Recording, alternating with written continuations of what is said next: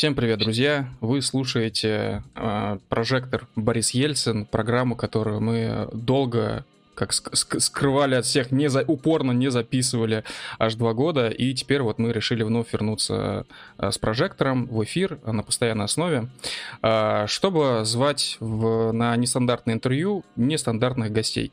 Соответственно, сегодня с вами, как обычно, я, Камиль, а также мои ближайшие друзья, коллеги, соратники, товарищи, просто замечательные люди. Э, Движок и Рэй. Привет, ребята. Привет. Здорово. И сегодня у нас в гостях автор канала Степной Навиоп Федя или Тодор. Э, привет, Федя или Тодор. Э, сразу скажи, как тебе правильнее обращаться. Uh, да, привет. В принципе, можно и так, и так, поскольку мы с вами на «ты». Давайте я буду Федей. Окей, окей. А, заранее для всех скажу, а, кто вообще впервые слышит о прожекторе Борис Ельцин. Эту программу мы ранее никогда не выкладывали в аудио, но начиная с этого выпуска мы появимся, прожектор появится в подкаст-терминалах, а, как обычно, iTunes Store, Google подкасты, Anchor, Spotify и Яндекс Музыка, а также второстепенные подкаст-терминалы типа Кастбокса и так далее, и так далее, и так далее. Короче, мы везде появимся, только не сегодня, а вот буквально на днях, я думаю, что уже ближе к понедельнику вы спокойно сможете набрать э, в том же iTunes Store прожектор Борис Ельцин, подписаться на нас и начать слушать э, выпуски в аудио там. Что ж, э, заранее еще также хотел бы добавить, что к этому выпуску мы собирали вопросы у нас на телеграм-канале в комментариях к публикации о предстоящем стриме прожектора. Там накопилось что-то около 60 комментариев, прям реакция была такая прям супер активная, супер активно писали вопросы. Мы отобрали самые интересные, самые лучшие вопросы, ну, на наш взгляд, и сегодня их обязательно озвучим в эфире и обязательно укажем, кто этот вопрос задал, Соответственно, если вы вдруг не успели задать вопрос, то вы спокойно можете его задать э, через Donation Alerts. Ссылка на Donation Alerts у нас в описании. Что ж, давайте начнем. Э, еще касательно немножко формата, представьте, что мы сейчас просто сидим в баре, у нас, мы здесь как бы не те чуваки на симпозиуме, которые такие, надели костюмы, все, у нас интервью. Uh, нет, у нас не так, у нас все максимально свободно, соответственно, я бы сейчас хотел uh, дать слово Феде, пусть он просто немножко расскажет о себе, для тех, кто о нем не знает, Э, кто ты такой, чем ты занимаешься, как ты оказался в Астрахани и почему там, я не знаю, ты ведешь телеграмный канал и где ты сейчас находишься, все-все-все, короче говоря. Uh, да, спасибо. Я сейчас нахожусь в Армении, в Ереване. Uh, я живу здесь уже там месяц и неделю, примерно так. Uh, я был вынужден покинуть Россию в августе из-за давления со стороны властей, вот, разных силовиков. Была довольно неприятная история, немножко больше можно почитать в моем канале, но это сейчас не главная тема. Вот, но да, я нахожусь в Армении, до этого я находился в Астрахани, это мой любимый прекрасный город, очень интересный регион, прекрасной природой э, и очень многонациональным населением, которое я всячески изучал и описывал.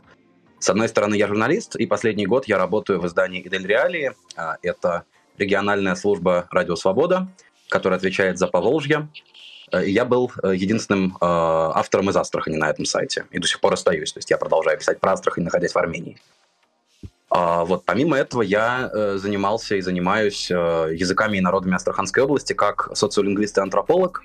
Э, я учился в магистратуре в Европейском университете, защитил недавно магистрскую по астраханским казахам, про которую тоже задавали вопросы, и мы еще к этому вернемся. А, и я веду телеграм-канал под названием «Степной Новиоп», где пишу про регионализм, разные миноритарные идентичности, какое-то переосмысление колониальной истории окраин России и всякие подобные вещи. И довольно часто вступаю в конфликты с людьми правых взглядов, потому что сам я, безусловно, левый, социал-демократ и в каком-то смысле леволиберал. Как-то так. Ну, Красиво, все... спинка произошел в эфир. Всем, все мы в каком-то плане социал-либерал. Да. да, слушай, я знаю, что тебе задавали этот вопрос, задавали его не раз, а, но те, кто нас слушает, может быть, про это не в курсе. Расскажи вот для наших слушателей, почему Навиоп, почему Степной Навиоп? Как вообще это название канала у тебя в голове появилось? А, я начну с того, как появился сам канал. А, канал появился в декабре 2019 года uh-huh. как ответ на совершенно конкретную вещь. То есть я до этого достаточно активно вел разные соцсети, у меня было много постов ВКонтакте, у меня были разные крупные паблики по лингвистике и по Астраханской области с краеведением. А канал я создал уже конкретно с идеей пойти в такой крестовый поход против русского национализма после того, как я узнал о существовании издания «Искра» во главе с Артемием.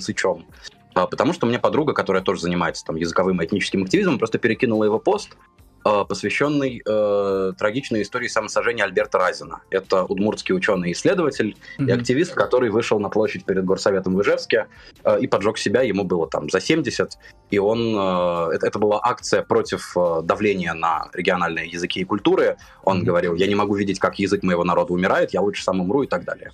Вот. И Артемий Сыч из издания «Искра», русский националист, человек правых взглядов, написал пост о том, что вот поскорее бы все активные удмурты сгорели, а пассивные вписались бы в русские. А, и меня так разозлил этот текст, вот я до этого просто не подозревал, насколько широка эта националистическая субкультура, что в ней есть свои СМИ. Я там слышал про «Спутник» и «Погром», слышал про Крылова, но не более того. Как-то я в другом мире существовал. А тут начал читать, у меня проснулся и исследовательский интерес, и какая-то просто личная неприязнь. И с первых дней существования телеграм-канала «Степной Навиоп» я много как бы критиковал и комментировал посты подобных изданий. Соответственно, и название. Э, на самом деле у него нет какой-то сложной предыстории степной, потому что Астраханская область относится к степной зоне и зоне полупустынь, и я с ней себя очень ассоциирую и люблю ее. А навиоп, потому что я действительно человек э, смешанного происхождения и даже по некоторым другим пунктам подходящий под такое словарное определение навиопа Голковского. Э, то есть там у меня есть какой-то бэкграунд такой советской интеллигенции, и еврейский, конечно, бэкграунд, и я никогда не считал себя русским, хотя, наверное, мог бы, если бы захотел. То есть там, в принципе, имя, внешность, они позволяют мне э, да, быть, быть русским, если бы я захотел, но никогда у меня такого желания не было. Поэтому, в общем, под под определение Новиопа, я и по происхождению, и по политическим взглядам таким которые часто называют русофобскими, хотя сам бы я их так не назвал, я тоже подхожу. В тот момент это было название моего твиттера, э, и я его просто перенес в телегу. Твиттер я переименовывал в разные шуточные названия часто, у меня там до этого было Аксакал Лево-Либерал, еще что-то, вот, и на момент создания канала пришлось вот это название твиттера, и оно так и окаменело в итоге, случайно. Слушай, угу. э, извиняюсь, возможно, за бестактность вопрос, просто как-то ну, интересно, я думаю, всем интересно. А кем ты являешься по национальности, кем ты вообще себя считаешь? Uh, да, я недавно делал про этот тред. У нас в Твиттере был большой этнический флешмоб. В преддверии переписи разные россияне стали рассказывать, что, допустим, там моя бабушка была татаркой, но она этого стеснялась, поэтому я узнал об этом только в 10 лет, и вот я возвращаюсь к своим корням и так далее. Я тоже подробно отвечал на вопрос о происхождении своей семьи э, в, в этом флешмобе. Э, тут кратко расскажу, что в основном я еврей. Э, mm-hmm. Еврейская этничность — это единственная из моих этничностей, которая есть у обоих моих родителей. То есть у меня мама э, галахическая еврейка по своей матери, отец еврей не галахический, то есть по своему отцу. Mm-hmm. При этом у них есть разные другие корни, которые тоже отразились на мне, поэтому я не могу сказать, что я просто еврей и все. Я именно навиоп, потому что, например, э, мой прадед по матери, э, соответственно, э, отец моей э, бабушки, э, он был балтийский немец. Э, его предки жили на территории современных Латвии, Эстонии и немножко Финляндии. Э, он был носителем немецкого языка. Э, моя бабушка родилась в депортации в Казахстане. Uh, и выучила от него uh, немецкий язык, хотя она была наполовину еврейка по маме, вот, но она передала этот немецкий язык и мне, то есть в детстве она говорила со мной на немецком, и можно сказать, что я такой эритажный носитель этого языка, хотя я его сильно подзабыл. А, есть и другие корни, то есть у меня дедушка по маме украинец из Запорожья, хотя сейчас он себя с этим особо не идентифицирует и живет в России. А папина мама родилась на реке Подкаменная Тунгуска в сибирской глуши, где э, были стойбища кетов и эвенков. Она не знала своих родителей, э, ее воспитала тетка, какая-то очень дальняя, не, не буквально даже тетка. Вот. Но есть предположение, что ее предки были из Бурятии, и по ее внешности, и по ее самоощущению она как-то связана с коренными народами Сибири. Вот уж точно непонятно с какими, но, возможно, с бурятами. Как-то так. Слушай, а не расскажешь для неграмотных вроде меня, галахический это какой? Э, ну, Галаха — это еврейское традиционное право, которое как бы покрывает не только религиозные сферы жизни, но, разумеется, берет свое начало из иудаизма. Mm-hmm. И галахический, то есть как бы правильный, да, такой полноценный еврей в оптике э, большинства иудеев, раввинов и так далее, это еврей по маме, по прямой материнской линии. То есть у меня мама еврейка, потому что ее мама еврейка, потому что ее мама еврейка и так далее. Ага, Если ну, ты по правилам. по отцу, Uh-huh. Это уже не галактический, и это накладывает некоторые ограничения там правовые с точки зрения государства Израиль. То есть, если ты э, по отцовской линии передаешь еврейство, то после третьего поколения оно улетучивается. А если по маминой, можно до бесконечности. А uh-huh. что значит улетучивается? Это типа, если твой праправнук или правнук, он не располагает уже какими-то преимуществами в Израиле, так понимаю? Uh, ну да, да, получается, типа, если uh, ты сын еврейки, и ты еще галахический, Но ты женишься на русской или какой-нибудь другой нееврейской девушке, и твой внук еще имеет право на гражданство Израиля, а правнук уже нет. Ну, это, в принципе, логично. По-моему, так э, всякие карты поляка работают, если мне память не изменяет. Вот. Э, слушай, нам э, в чате э, задавали вопрос, собственно, э, человек с ником Smooth Rain задает тебе вопрос. Не кажется ли тебе, что термин «навиоп» абсолютно не подходит человеку, который топит именно за культурные идентичности? Э, вопрос хороший. Э, да, конечно, термин «новиоп» немножко э, переосмыслился, потому что он стал жить своей жизнью у меня в канале. Я заметил, и я в каком-то смысле горжусь этим, что с моей подачи его стали использовать многие, то есть можно зайти в Твиттер там и посмотреть какие-нибудь профили молодых девушек, которые явно далеки от субкультуры русского национализма, э, да, какие-нибудь там любительницы кей-попа из э, каких-нибудь небольших городов, которые пишут у себя там в биографии, в профиле, да, да, «новиопка». И они явно знают это, может быть, не лично от меня, но от какой-то вот тусовки, окружающей мой канал, от тех, кто меня репостит, цитирует. И это уже стало значить немножко другое. То есть если у Голковского это э, явно негативный термин, э, то у меня это скорее просто что-то про э, про то, что ты осознаешь свою смешанность и ценишь ее, но это не значит никакого отказа от э, этих корней. То есть, условно говоря, если ты, э, там, допустим, русский, э, но вырос в Бурятии, и для тебя как-то важно э, то, что ты там вырос, ты жил, допустим, в селе, встречал много бурят, которые говорят на бурятском языке, которые исповедуют буддизм или шаманизм, готовят традиционные блюда, и вот это все на тебя тоже как-то повлияло. То есть ты, уехав в Москву, э, скучаешь в том числе по элементам бурятской культуры. Ты на этом основании тоже можешь провозгласить себя навиопом, вот в моем понимании, в моем смысле, который как-то сложился за пару лет существования канала.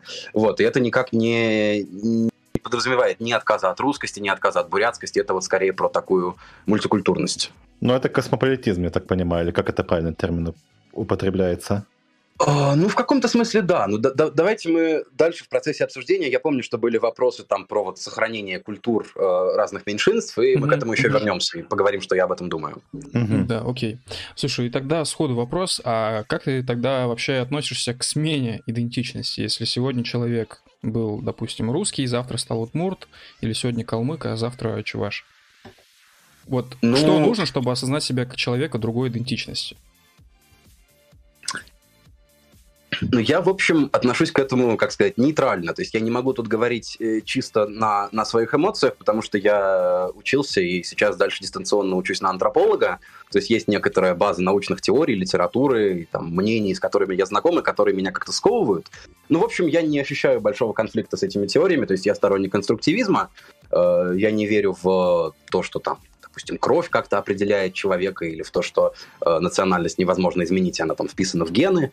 Э, вот, я думаю, что все этнические группы — это социальные конструкты, причем такие, которые довольно часто меняют свои определения, границы, размеры и так далее. Uh, и в этом смысле, конечно, возможно, что человек считал себя там одним, а потом стал считать другим. Uh, как к этому относиться? Ну, это его личное дело. То есть uh, точно так же, как человек может, э, например, быть атеистом, а потом вдруг что-то такое увидеть и обратиться в какую-то веру. Так бывает. Э, это может быть мотивировано тем, что он э, узнал о своих корнях, о которых не знал раньше. Э, но в таком случае, если это просто про кровь, то лично мне это не очень симпатично, потому что я не думаю, что она так много меняет. Но если э, сам как бы факт наличия там бабушки удмуртки мотивирует тебя не только рассказывать про проценты крови, э, но и изучать удмуртский язык, знакомиться с удмуртской кухней, ездить в Удмуртию, то я думаю, что это прекрасно. Э, вот, и ничего против этого не имею.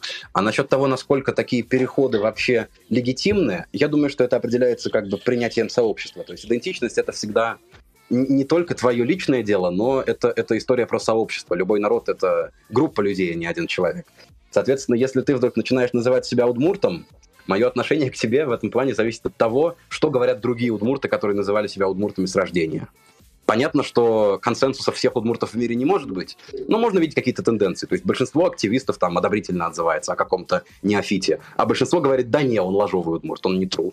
Вот, и к этому, конечно, надо прислушиваться, потому что народ — это сообщество. А, слушай, вот ты говоришь про ложовых, не ложовых удмуртов. А для тебя что первично, культура или кровь в этом плане? Безусловно, во всех планах культура. То есть я знаю кейсы не только там каких-нибудь городских московских неофитов, которые нашли удмуртскую бабушку и по ней угорели, Mm-hmm. Вот, я знаю людей, которые, допустим, будучи русскими или татарами по крови, выросли в Мариэл и по стечению обстоятельств предпочли стать э, не то что марийцами, но, допустим, марийскими деятелями. Они писали стихи по-марийски или рэп читали по-марийски. Есть и ныне живущие такие авторы, э, вот, которые творят в пределах марийской культуры, имея другую кровь и не скрывая этого.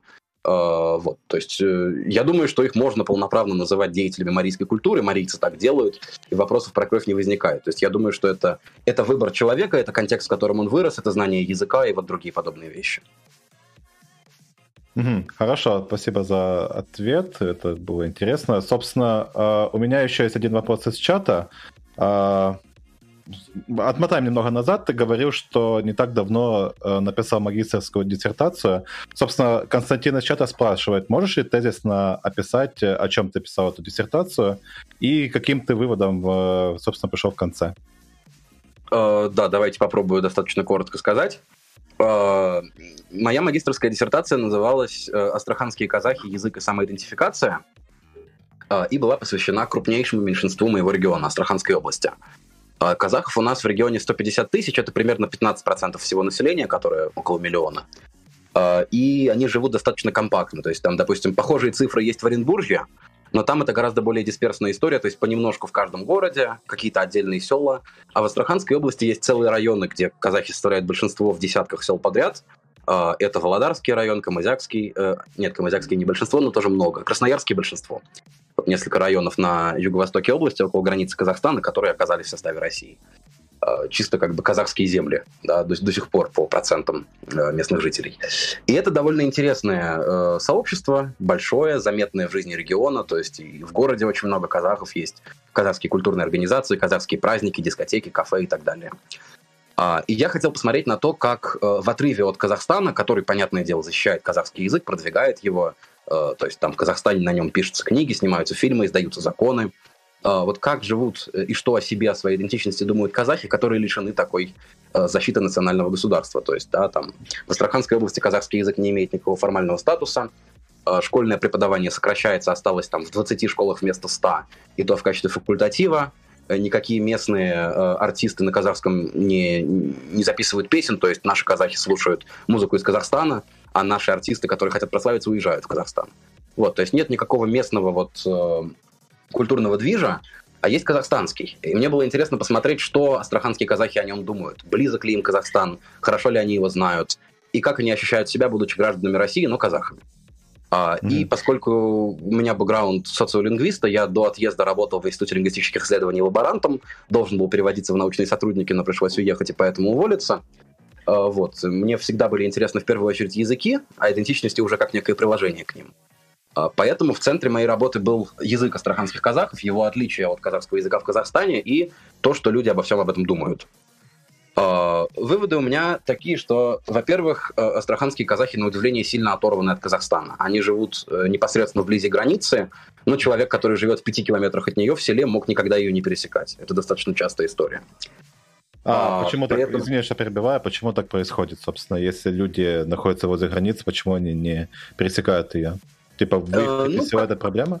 Как-то нет, это, естественно, несложно сделать, то есть никакая виза в Казахстан не нужна. Очереди на границе, конечно, бывают, но не такие, чтобы из-за этого от нее отказаться. Вот, просто, просто нет мотивации. Э, астраханские казахи оказались в Астрахани довольно давно. Большинство современных астраханских казахов живут на одной и той же земле уже больше 200 лет, поэтому у многих нет никаких родственников в Казахстане и памяти, откуда, откуда пришли их предки.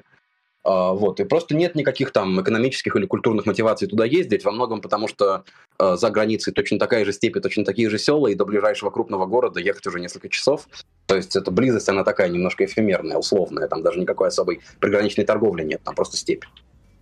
Вот, поэтому да, они туда не ездят, и на удивление мало знают о Казахстане. А то, что знают, зачастую оказывается негативными стереотипами, которые они почерпнули из российских медиа. То есть у нас там по телевизору в России, допустим, да, говорят часто про страны Центральной Азии, что они не очень развитые, что там более религиозные люди, какое-то консервативное общество, что там грязно, бедно и так далее.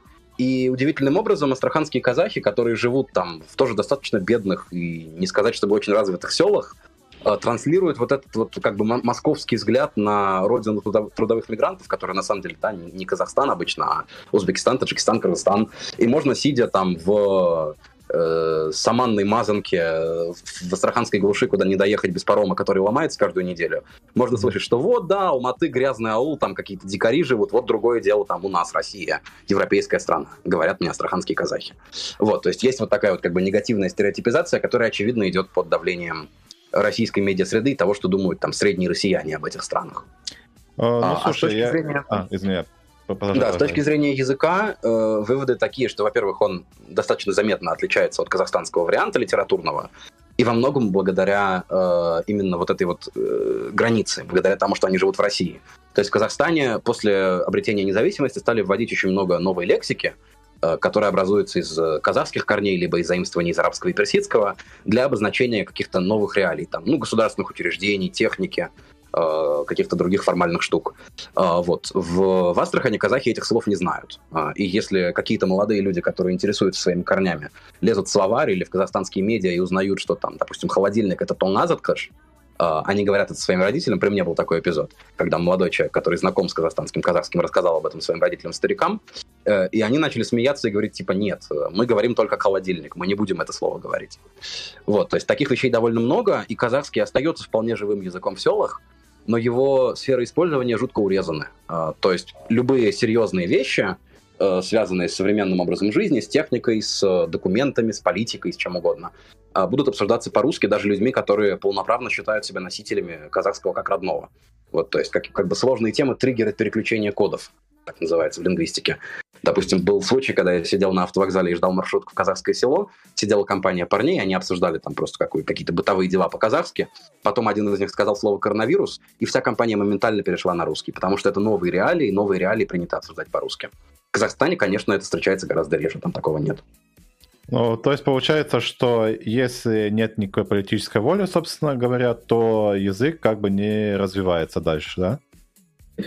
Uh, ну, это бывает по-разному. То есть я бы сказал, что у астраханских казахов из-за того, что у них нет... Эм, не было в России, да, никакой своей автономии, своей республики, соответственно, не создавалось специальных университетов для этого, как в Мариэл есть, там и Марийский университет, и научно-исследовательский институт марийского языка, литературы и истории. Э, у наших казахов такого не было. Не было институций, не было национальной интеллигенции, как бы в советское время, э, внутри региона.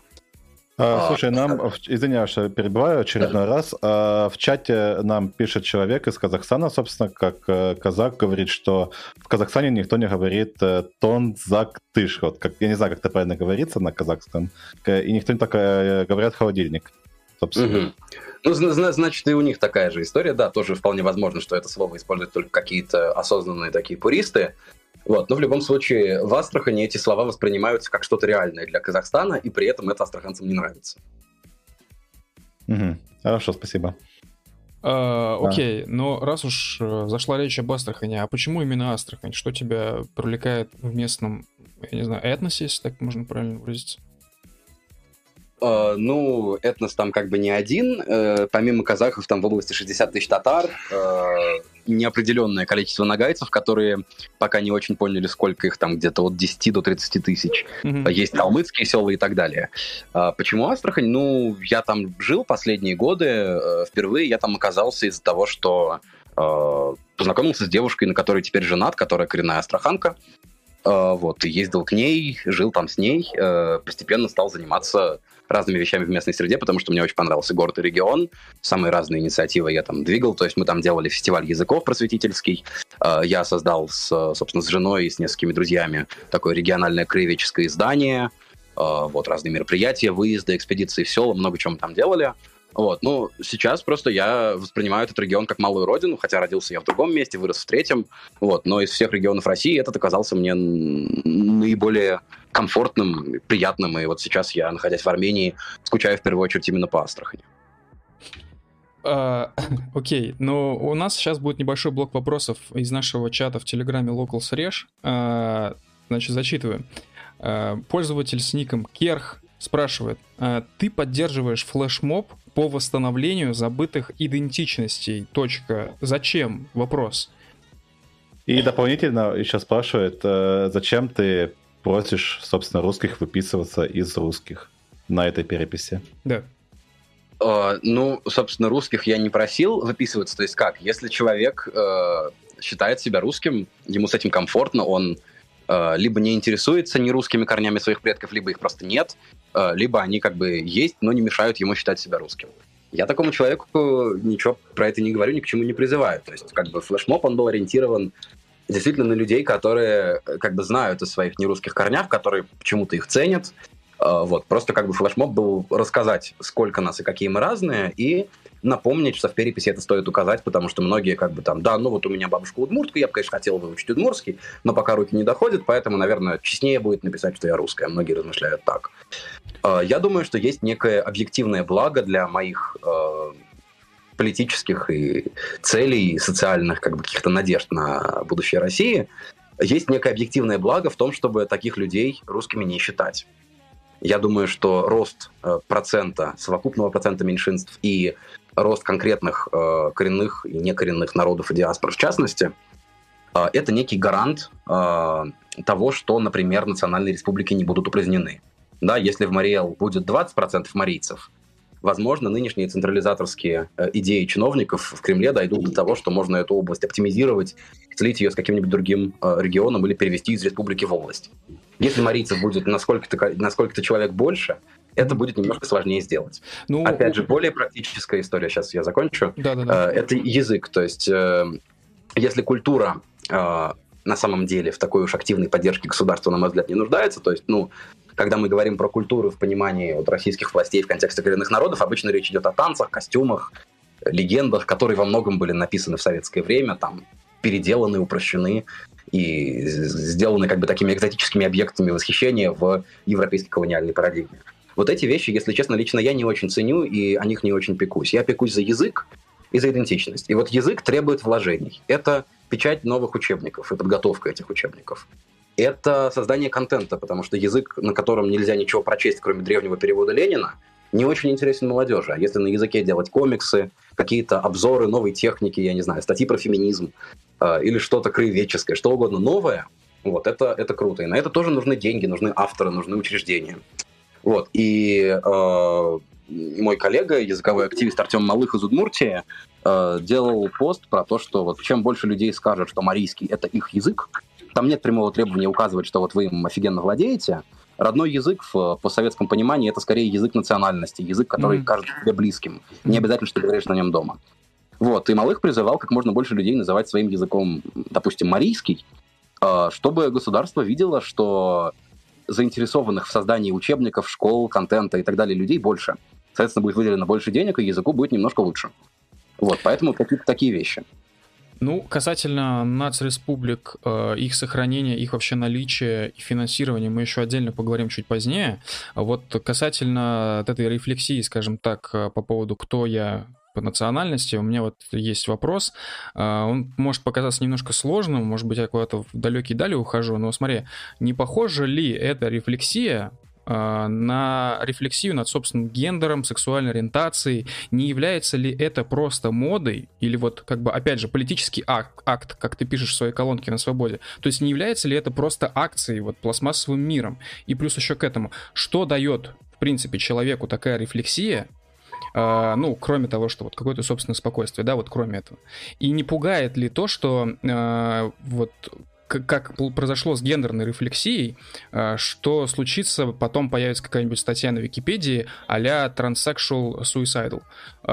Вот не рассчитывая, скажем, в дальняк, когда вы говорите о рефлексии, когда ты говоришь про рефлексию, не думаешь ли ты, что это придет к каким-то страшным последствиям?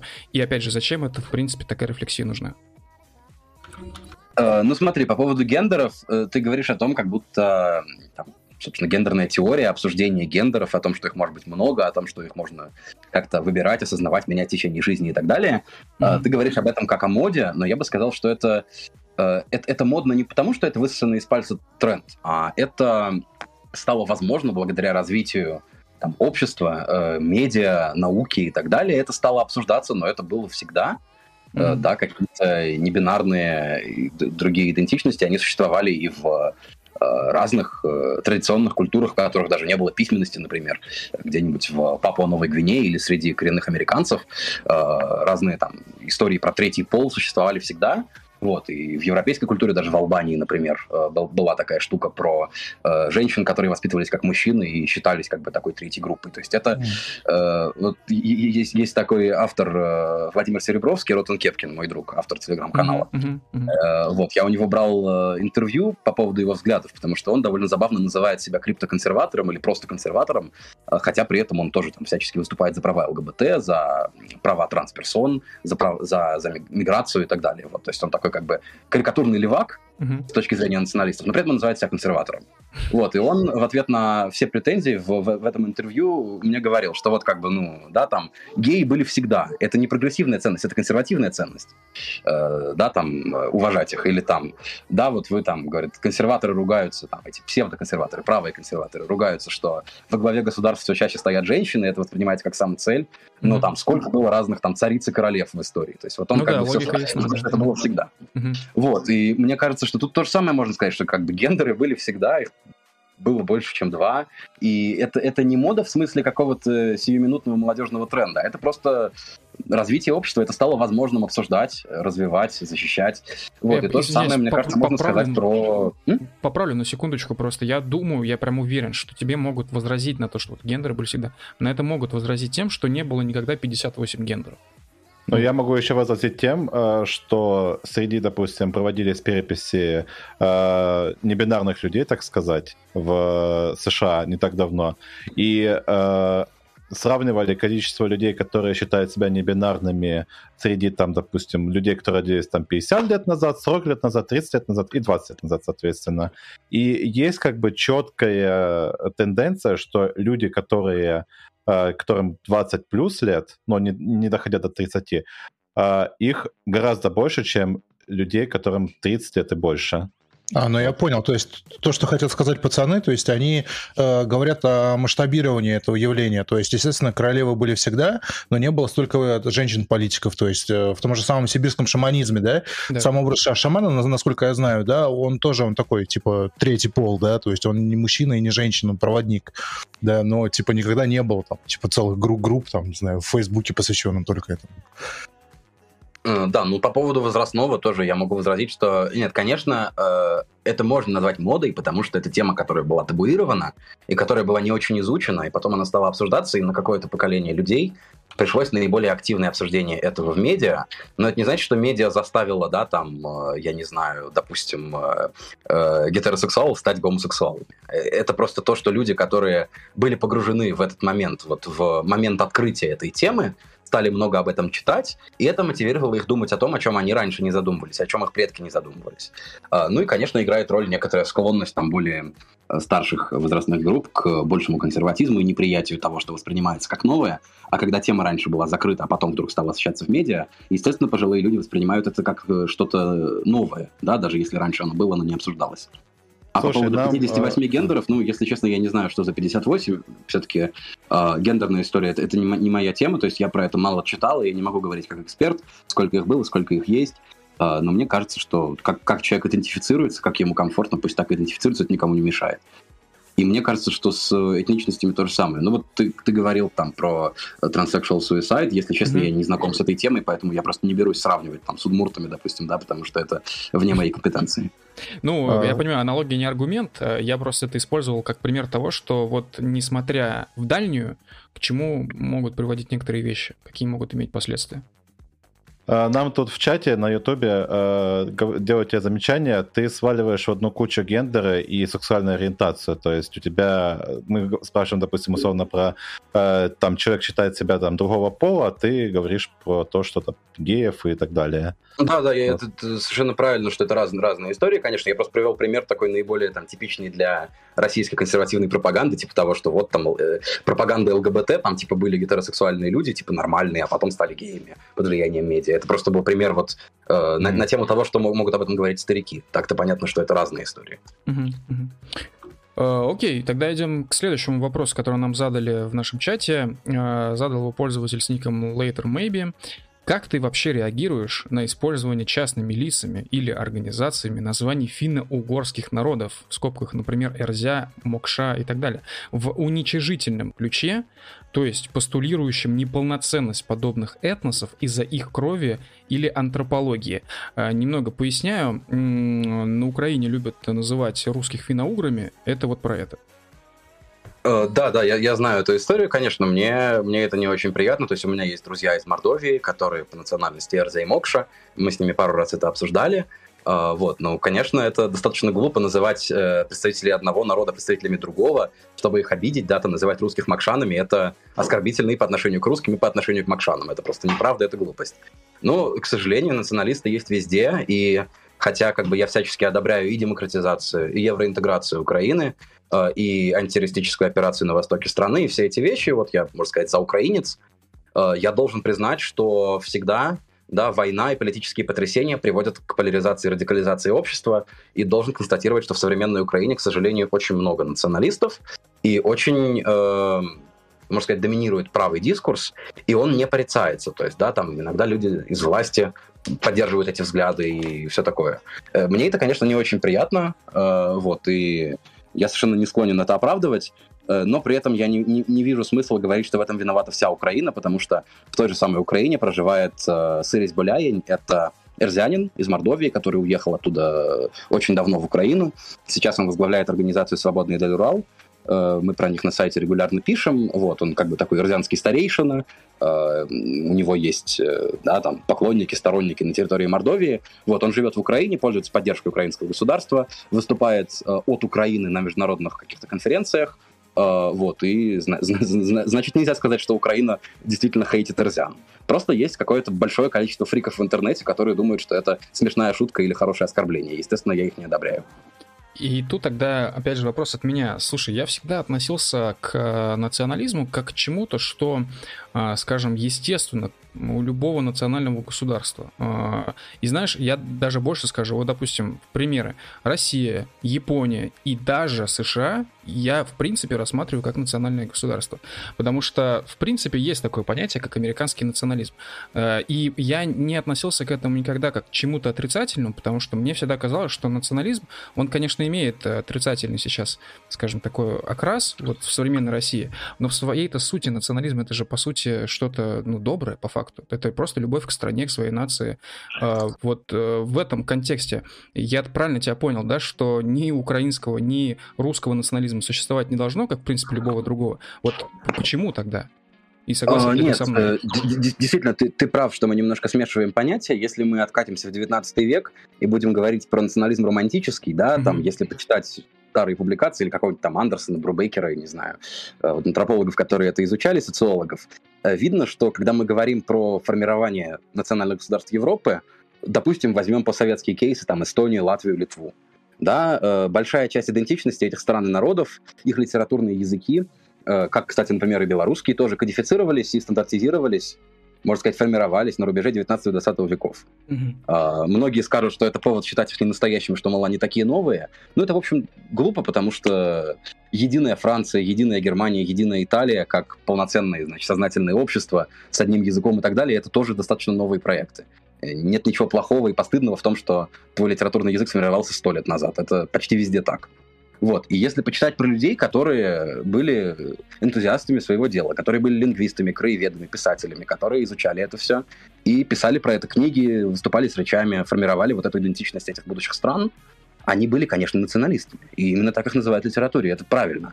И вот этот романтический национализм, который направлен не на ксенофобию, э, не на превосходство своего народа или своей расы, а просто на изучение, фиксирование и развитие своей культуры и языка, mm-hmm. я против него ничего не имею. У нас, э, у вас в чате был вопрос про то, почему там э, поиск э, крови, корней, почвы и так далее у меньшинства это хорошо, а у русских это плохо.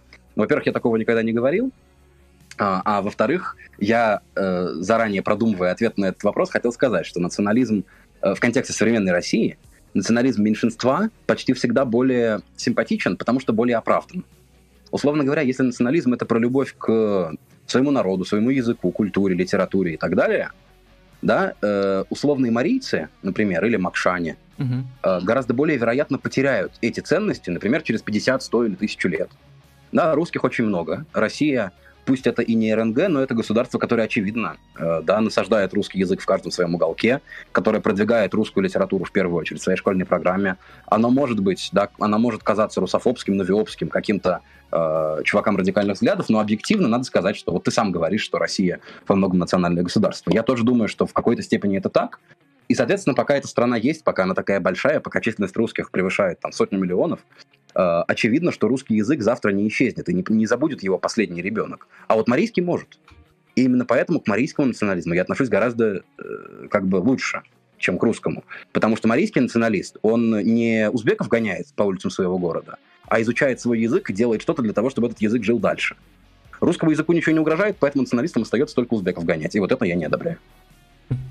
Окей, так, а, слушай, у меня вот а, возвращ... немного отмотаем назад. А, до этого мы обсуждали с тобой вопрос насчет, э, что первично, собственно, кровь или почва, когда мы говорили насчет переписи, насколько я помню. Вот. И у меня такой вопрос. Не кажется ли тебе, что люди, которые записывают себя в разные малочисленные и экзотические нацменьшинства, просто по какому-то там своему, ну, своему там выдуманному принципу, но при этом не изучают их культуру, они этим нацменьшинствам только вредят? Я бы хотел добавить, э, чтобы было понятнее. Смотри, вот есть хороший пример. Э, ну, возьмем там условных там каких-нибудь татар. Э, есть ну, кавказские татары. Это вот кумыки, например, в Дагестане. Для кого-то, кто вообще в теме шарит, кто, в принципе, там в истории разбирается и так далее, он понимает. Но таких людей, ну, типа, раз-два и обчелся. Для 20-летнего чувака кумык — это кумык. Вот. И за примерами, вот с русскими то же самое происходит. За примерами можно далеко не ходить. А, ну, возможно, ты со мной не согласишься, но украинцы, белорусы, казаки, казаки, вот это вот все примерно про то же самое. А, ну, слушай, я никогда не думал о кумыках как о какой-то обособленной группе татар. Кумыки — это кумыки. Ну, то есть я уже говорил, что я конструктивист и считаю, что этнические идентичности, границы между разными этническими группами, они очень, э, так как бы, подвержены изменениям достаточно частым. И так уж как бы советская национальная политика сформулировала, что вот есть там волжские татары, есть крымские, а, допустим, кумыки, да, которых тоже можно было назвать татарами. Азербайджанцев даже называли татарами, и хакасов, э, но их решили назвать иначе. И сейчас, я думаю, что абсолютное большинство кумыков, я знаю несколько кумыков, они бы никогда не назвали себя татарами. Соответственно, ну, кумыки, они кумыки и есть. Э, вот, так что тут я не, не, не очень понял этой связки. А, ну хорошо, а, а что насчет, собственно, людей, которые записываются в нас меньшинство, но при этом не проповедуют или не интересуются их культурой. Просто чтобы быть не такими, как все, скажем так. Угу. Ну, я бы не сказал, что мне это симпатично. То есть здесь, опять же, можно усмотреть практическую выгоду. Кажется, тот же самый Артем Малых, вот автор канала «Уралистика» и канала «Йорги», а, он писал, что вот э, если предположить, вполне логично, что финансирование преподавания языка зависит от того, сколько человек его укажет, то тут даже какой-то, да, там, э, московский модник, который указывает это по приколу, не собираясь ничего делать для этого языка, своей вот этой галочкой в переписном листе, он как бы поможет этому финансированию, то есть трудно его за это порицать. Э, но при этом, если говорить там о людях, с которыми я мог бы там не просто не галочку увидеть, а лично общаться, там, дружить и так далее, ну, мне, наверное, было бы не очень приятно, что человек активно декларирует какую-то идентичность, при этом на самом деле не желая с ней иметь ничего общего, то есть это немножко нечестно. Э, ну, опять же, я не, не, не кумык, не удмурт, то есть, э, возможно, в этих сообществах какие-то другие мнения бывают по поводу тех, кто записывается кумыками и удмуртами, я не знаю. Я, в общем, просто говорил о том, что, а, ну вот, как бы ты а, топишь за региональные идентичности, и люди, которые в этом всем не разбираются, они могут натворить дел. Э, то есть, сразу поясню свою позицию. По, ну, моя точка зрения такова. А, малоросы, белоросы, великороссы — это субэтносы русского народа, вот скажем так. А, и когда люди начинают углубляться, вот кто я такой, они себя бац, находят, я, я кумык. Вот. А кто такие кумыки? Где эти кумыки? Не, не способствует ли это тому, что какая-то вот э, татарская идентичность в вакууме, она вообще-то разрушается из-за этого?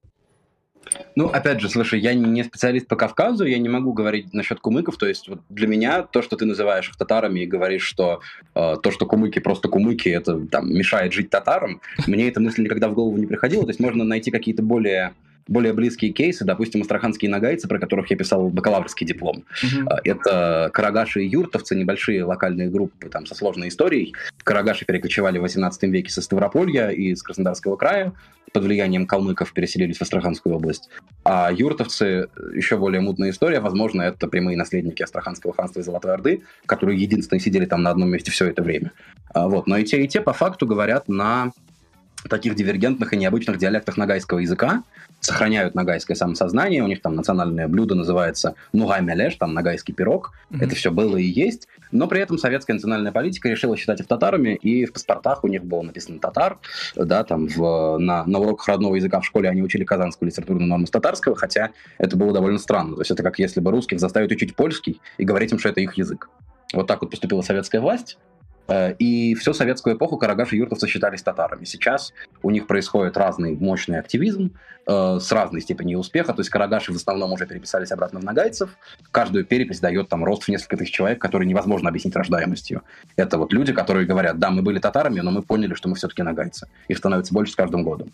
У юртовцев это происходит гораздо медленнее по ряду причин. Я про это как раз вот писал бакалаврскую работу. Она, возможно, даже интереснее магистрской, хотя и поменьше.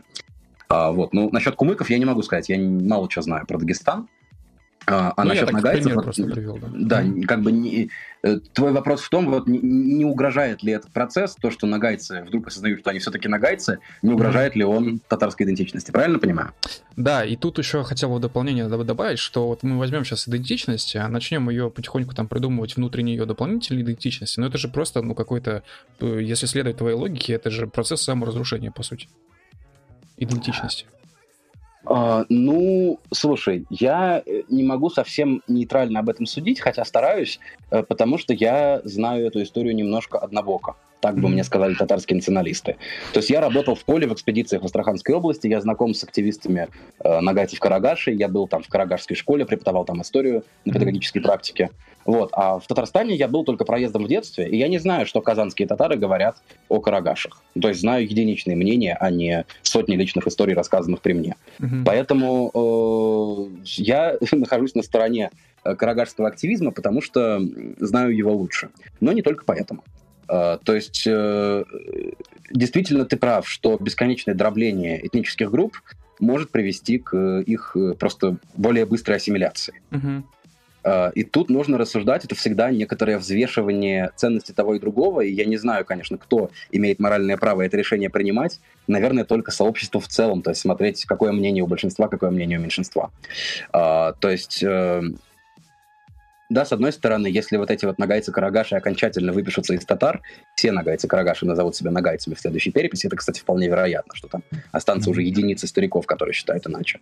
Да, это, это уменьшит, конечно, численность татарского народа э, в том же переписном листе. Но с другой стороны, было ли какое-то дело казанским татарам в большинстве своем до этих карагашей? Они, скорее всего, не знали, что они существуют. При этом карагаши, у которых есть свой язык, изученный и описанный, кстати, ученым из Татарстана, который приехал в советское время в Астраханскую область, посидел несколько месяцев в экспедиции и написал книжку, в которой честно сказал, да, эти ребята по паспорту татары, но язык у них нагайский, объективно. А, вот. Его трудно обвинить в том, что он там как-то баяст против татар, потому что он сам из Татарстана, он носитель татарского языка, но вот так вот он написал. То есть это язык, у которого есть своя как бы ценность, да, своя отличающаяся от татарского лексика, свои песни и сказки, записанные на нем. А, и в угоду как бы татарскому национализму, в хорошем смысле даже, да, там не, не про шовинизм, а про сохранение татарской культуры, а, заставлять людей отказаться от своего языка, который есть и который изучен и описан, в пользу литературного татарского, который, да, больше, но он другой. Это довольно странно. Ну, то есть это как э, э, заставить всех русских перейти на польский, потому что в Евросоюз пустят. Ну, mm-hmm. может быть, как бы как, какое-то благо в этом есть. Но есть и минусы. Э, и в данном случае, да, в каждом конкретном кейсе вот такого дробления или недробления надо их взвешивать. И, конечно, каждый делает это по-своему, поэтому споры в интернете, в СМИ, на заседаниях разных, они не утихают, и по карагашам есть разные мнения. Но лично я придерживаюсь того, что сохранение особой уникальной культуры карагашей и их особого уникального языка ценнее, чем лишние 10 тысяч в составе единого татарского народа. А можно еще хотел бы сказать, в твоей вот последнем предложении Карагаш можно заменить на Воронеж, и получится то же самое примерно, потому что, приезжая в Воронеж, ты тоже иногда можешь не понять, а, скажем, диалект людей, ну, старших. Вот. Они говорят на каком-то особом русском иногда. Это не только Воронежа касается, это касается Кубани, то, что там во многом, э, много кого касается.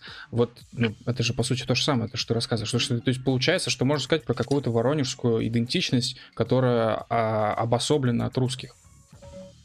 Ну, э, идентичность это всегда, э, как я уже говорил, да, вопрос конструктивизма, вопрос конструирования. То есть если бы у представителей вот этой вор- воронежского, да, локального сообщества mm-hmm. были бы такие же активисты, как у Карагаши, которые пишут об этом книги, составляют словари местного диалекта, называют это отдельным языком и требуют вести это в школах и так далее, причем успешно, потому что у Карагаши ввели факультативы нагайского вместо татарского. Mm-hmm. Если бы было так, конечно, мы могли бы об этом также говорить, и точно так же я э, выступал бы на, на их стороне. То есть, но даже без э, вот этого оформленного национального активизма, Естественно, я очень интересуюсь диалектными различиями, очень ценю их. Э, часть моего детства прошла в Псковской области, абсолютно э, русский славянский регион, да, там 96-7% э, русского населения. Mm-hmm. Вот, и да, не, несмотря на то, что меня часто обвиняют в русофобии и там, как неприязни ко всему русскому, я совершенно, на самом деле, не такой. Я очень люблю эту Псковскую область, у меня до сих пор э, там есть домик у моих родителей, они большую часть времени проводят там. Э, вот с тех пор, как начался ковид, они уехали из города, они сидят в деревне. Mm-hmm. Э, это деревня, в которой тоже есть свой там любопытный диалект с очень многими нестандартными штуками. К сожалению, он постепенно теряется, и да, пусть я никогда не считал себя русским или русским псковичом или еще что-то, э, этот диалект я тоже в свое время там изучал, читал про него и делал в местном райцентре городе Гдове э, небольшое просветительское мероприятие в библиотеке, где рассказывал старикам про диалектные записи 1914 года и смотрел, да, какие эти формы они еще помнят, а какие нет. Это было очень любопытно. Э, вот, то есть действительно я, я ценю такие локальные особенности везде и не понимаю э, представления распространенного о том, что вот если вы будете дробить народы и языки, да, то мы там все помрем. Э, можно посмотреть на Францию, на Германию, на Италию, на Испанию, на разные европейские страны. Э, да, если в России специфика э, этнического разнообразия такая, что у нас есть много народов разных семей языковых. У нас есть тюрки, финно-угры, э, дагестанские языки и народы, да, угу. то если мы посмотрим на какую-нибудь Германию, там есть пара маленьких славянских языков, там вот этот э, сорбский или лужицкий, угу. а в остальном это много разных языков, которые имеют письменные стандарты, книжки. Можно найти Википедию на баварском языке или на каком-нибудь там пфальцком, на нижненемецком. А, вот, но я не, не слышал, чтобы это угрожало, да, там, э, немецкому народу или территориальной целостности Германии. Ребята сидят в своих горных деревнях в Альпах, пишут в Википедию по приколу на родном диалекте, которому они сами придумали грамматику алфавита, оформили это все. Мне кажется, это очень мило, это надо ценить, это туристический потенциал, это культурная ценность, которую ребята умеют сохранять. Э, это интересно и совершенно не опасно. Поэтому если бы то же самое делали в Воронеже, я был бы только счастлив. А ну вот касательно языков и факультативов, про которые ты сказал, а, сейчас я скажу не совсем про факультативы, я скажу про настоящие уроки и изучение. Вот а, я и Рэй, мы, ну, движок сейчас тоже, мы а, как бы с Рэем сами родом из Башкирии. Вот, движок сюда только понаехал уже в Башкирию. Вот, и я не знаю, как у Рэя, но у меня очень сильно болит попа от того, что меня в школе заставляли а, 4 года изучать не родной язык. И я тебе больше скажу, башкирский в смысле, я больше скажу, а, во всей моей параллели я, честно, не, не могу назвать ни, ни одного человека, который, ну, как бы является башкиром. Может быть, там было двое человек максимум, один-два, но не mm-hmm. больше. А это четыре класса по 30 человек, то есть 120 человек 4 года изучают башкирский язык, который, более того, в один момент Э, стал и часов башкирского языка на неделе в школе стало больше в какой-то момент, чем русского языка. Ну, потом уже вмешался родительский, родительский комитет, с этим разобрались, но башкирский полностью не отменили, потому что закон. Вот. А это, это довольно серьезная проблема. И, ну, как да. бы, зачем? Почему? Как ты к этому относишься? Э, я бы сказал, что проблема основная не в том, что эти уроки есть, а в том, что они почти всегда плохие. Я уверен, что ты сейчас не можешь свободно говорить на башкирском, хотя ходил на эти уроки. Я тебе могу твоя... посчитать до пяти, могу сказать «здравствуйте», «до свидания», могу сказать «можно ли выйти», потому что я сейчас пользовался этой фразой. Вот, и э, все, получается. Понимаешь, еще как бы речь о чем? Да, наверное, херовый был преподаватель, но еще дело в том, что мы и не хотели учить этот язык. Мы вообще, в принципе, учились в английской гимназии. Я учился в английской гимназии. Ну, э, это, это сложный вопрос, э, конечно. То есть я в целом выступаю за преподавание языков республик, потому что республики у нас прям по конституции, собственно, это государство в составе государства. У них есть государственные языки.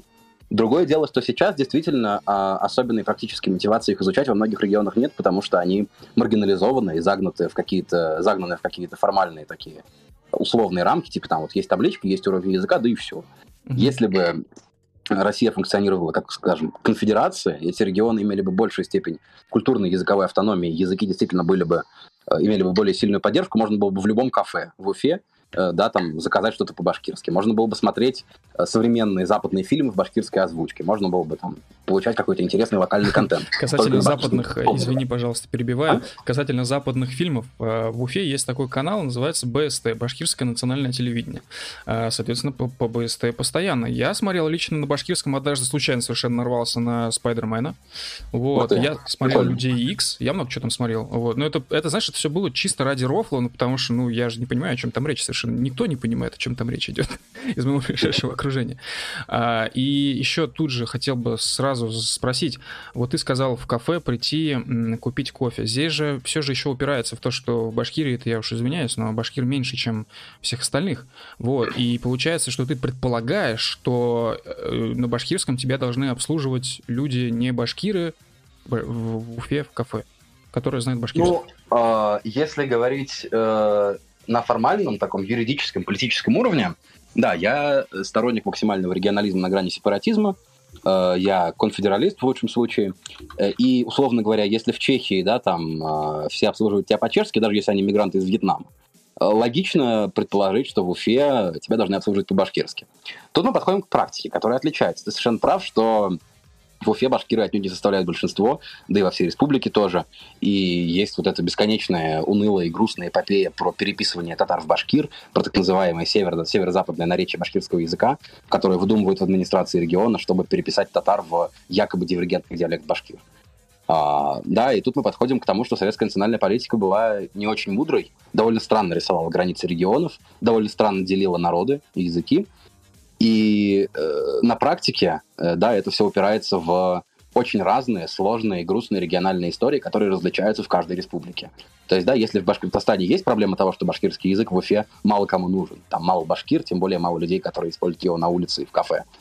Допустим, в Чечне совершенно иначе, да, там 98% населения чеченцы, и чеченский язык в Грозном чувствует себя прекрасно. Он практически, он прагматически нужен для жизни там. Гораздо потому больше, что... чем в Кыргызстане. Извиняюсь, потому что русских не осталось в Чечне. Э, да, но в принципе, да, там в, э, допустим, в Туве, в которой войны не было, и в которой русских остается процентов 16-20. Да, не, там, конечно, были конфликты в 90-е, но mm-hmm. совсем не такие масштабные. Русских там все еще много, тем не менее, да, э, даже в Кызыле, в столице Тувы, тувинский язык очень заметен. Э, у меня в институте в Питере была коллега из Кызыла, городская, которая звонила своим родным э, и всегда обсуждала с ними, там, как у них дела на тувинском. Очень многие там им владеют, и действительно, если тувинец приходит в кафе, где работает тувинец, они могут скорее, скорее всего, они обсудят свой заказ на тувинском. Вот, хотя, да, это не тот же самый случай, что Чечня. Поэтому республики все разные я говорю об этом, что я никогда не был в Башкортостане, я не могу за него как-то авторитетно судить. Mm-hmm. Я представляю себе там получше языковую ситуацию в Астраханской области или в Мариэл. А, вот, и поэтому это, конечно, надо решать как бы он case, там, basis, да, то есть mm-hmm. везде по-разному. Не могу давать практические советы по Уфе, в которой не был. Ага. А, слушай, э, раз уж начали, да, вот тебе не кажется, что э, с точки зрения национальных меньшинств сами нас, республики, да, если говорить о них в отдельности, будут э, подавлять э, их права на язык, например, точно так же, как и государство в целом. То есть для них не, не будет разницы, то есть кто их будет ущемлять, типа Российская Федерация или там условно Башкортостан как республика. А, ты имеешь в виду меньшинства, которые как бы, ну, например, марийцы в Башкортостане, да, или чуваши? Ну, смотри, я, да, да, да. То есть, ну, татары те же самые. То есть, если верить переписи, да, э, там по разным оценкам татар э, в Башкирии либо столько же, сколько и башкир, либо больше, чем башкир. Ну, вот. И с точки зрения татар, э, будет ли для них какая-то разница, кто будет заставлять их учить башкирский, а не татарский в школе? То есть, Российская Федерация или ради Хабиров? Uh, да, ну слушай, ты, ты прав, что это, это сложная история. Это опять же мы возвращаемся к тому, что границы автономии рисовали довольно странно, э, опираясь не на реальную там этноязыковую карту, а на какие-то амбиции местных чиновников или на принцип дивида et impera и так далее. И, конечно, там в случае создания конфедерации или там распада России или еще каких-то таких реорганизаций, Uh, да, это, это, это будет решаться сложно. Боюсь, что с кровью, поэтому не дай бог. А, но, вероятно, все эти границы в итоге будут, многие, да, будут как-то перерисованы, потому что нынешняя ситуация очень мало кого устраивает во многих регионах. Mm-hmm. В то же время, я думаю, что если да, так как бы по гамбургскому счету сравнить, да, ситуацию, когда тебя притесняет далекий Кремль и ради хабиров, которые к тебе поближе, mm-hmm. я думаю, что ну, окей, трудно предсказать, что будет, да, там, в условном независимом Башкортостане, не знаю. Не знаю, будет ли он, скорее всего, нет. А, вот, но в целом в какой-то степени притеснение, да, там, марийцев со стороны татар, а не со стороны русских, оно имеет какие-то, наверное, свои плюсы, да, то есть это ужасно так говорить, да, что в притеснении есть плюсы, но mm-hmm. вот это вот как бы смена сюзерена, э, чем он ближе, да, чем он культурно к тебе ближе и географически, тем, наверное, лучше. То есть, условно говоря, если Россия равномерно давит все народы, представим, что это так, да, да то когда-нибудь не останется и татар. Если татары будут держать имперский посох и давить уже марийцев, хотя бы татары останутся.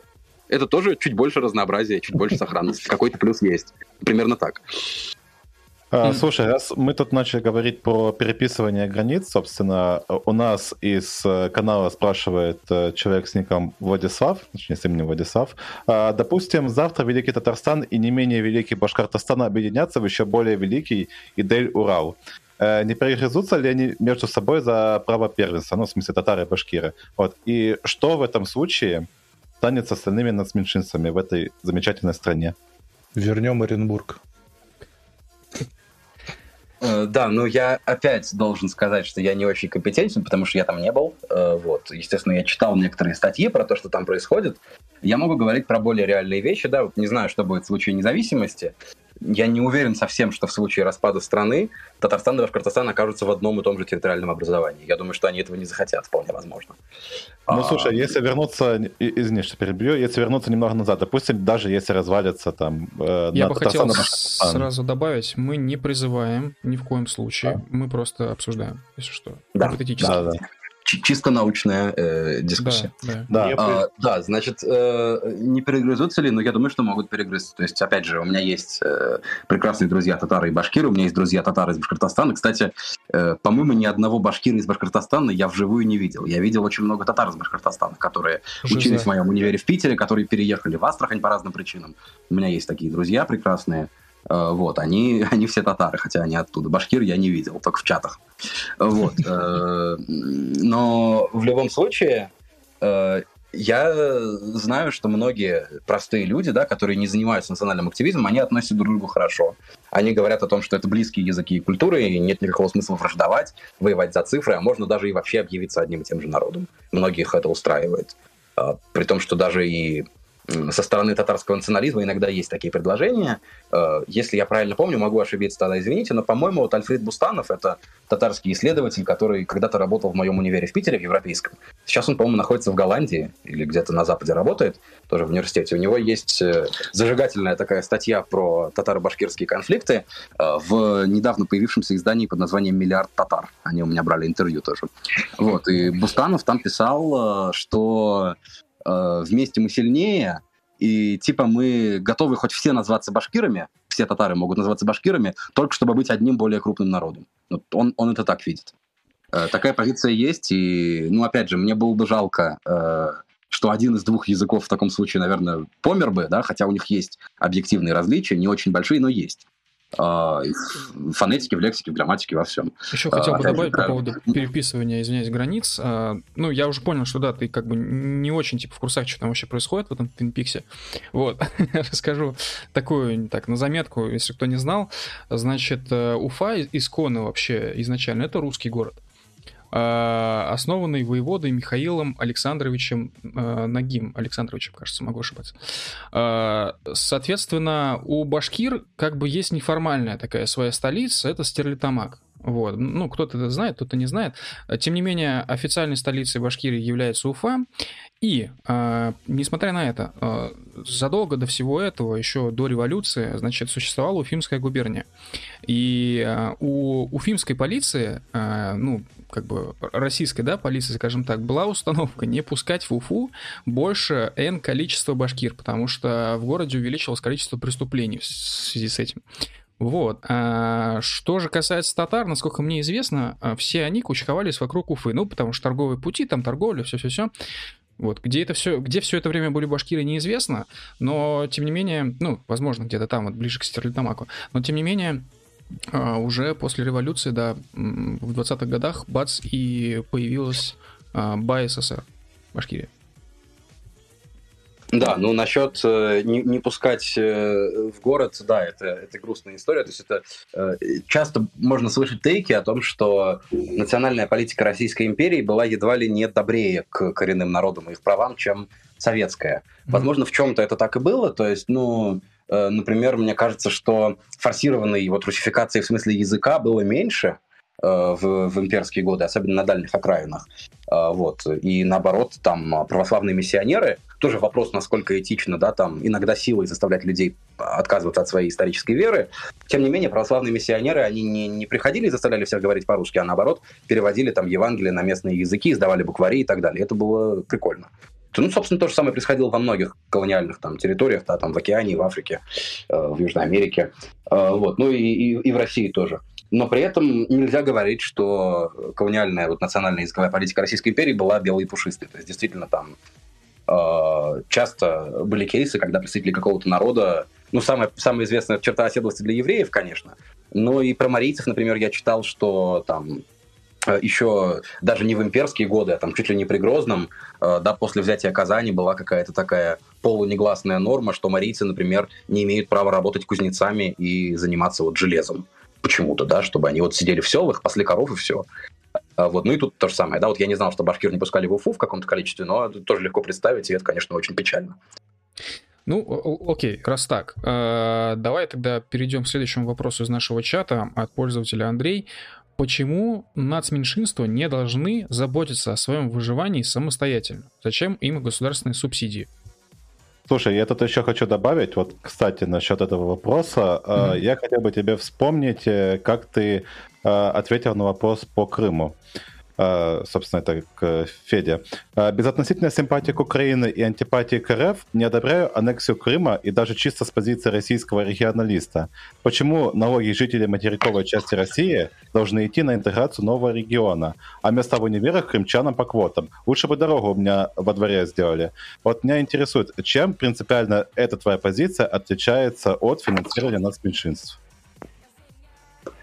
Ну, э, на самом деле тем, что да, Мариэл или Татарстан уже находится в составе России, а Крым это что-то новое, и увеличивать и так самую большую страну, которая не имеет, э, да, имеет не самую лучшую в мире экономику, не самое демократичное правительство и так далее, но это сомнительный шаг, который за ним последовал, да, там, обвал рубля, санкции, э, просто негативный образ на мировой арене и многие другие вещи, которые ухудшили жизнь россиян.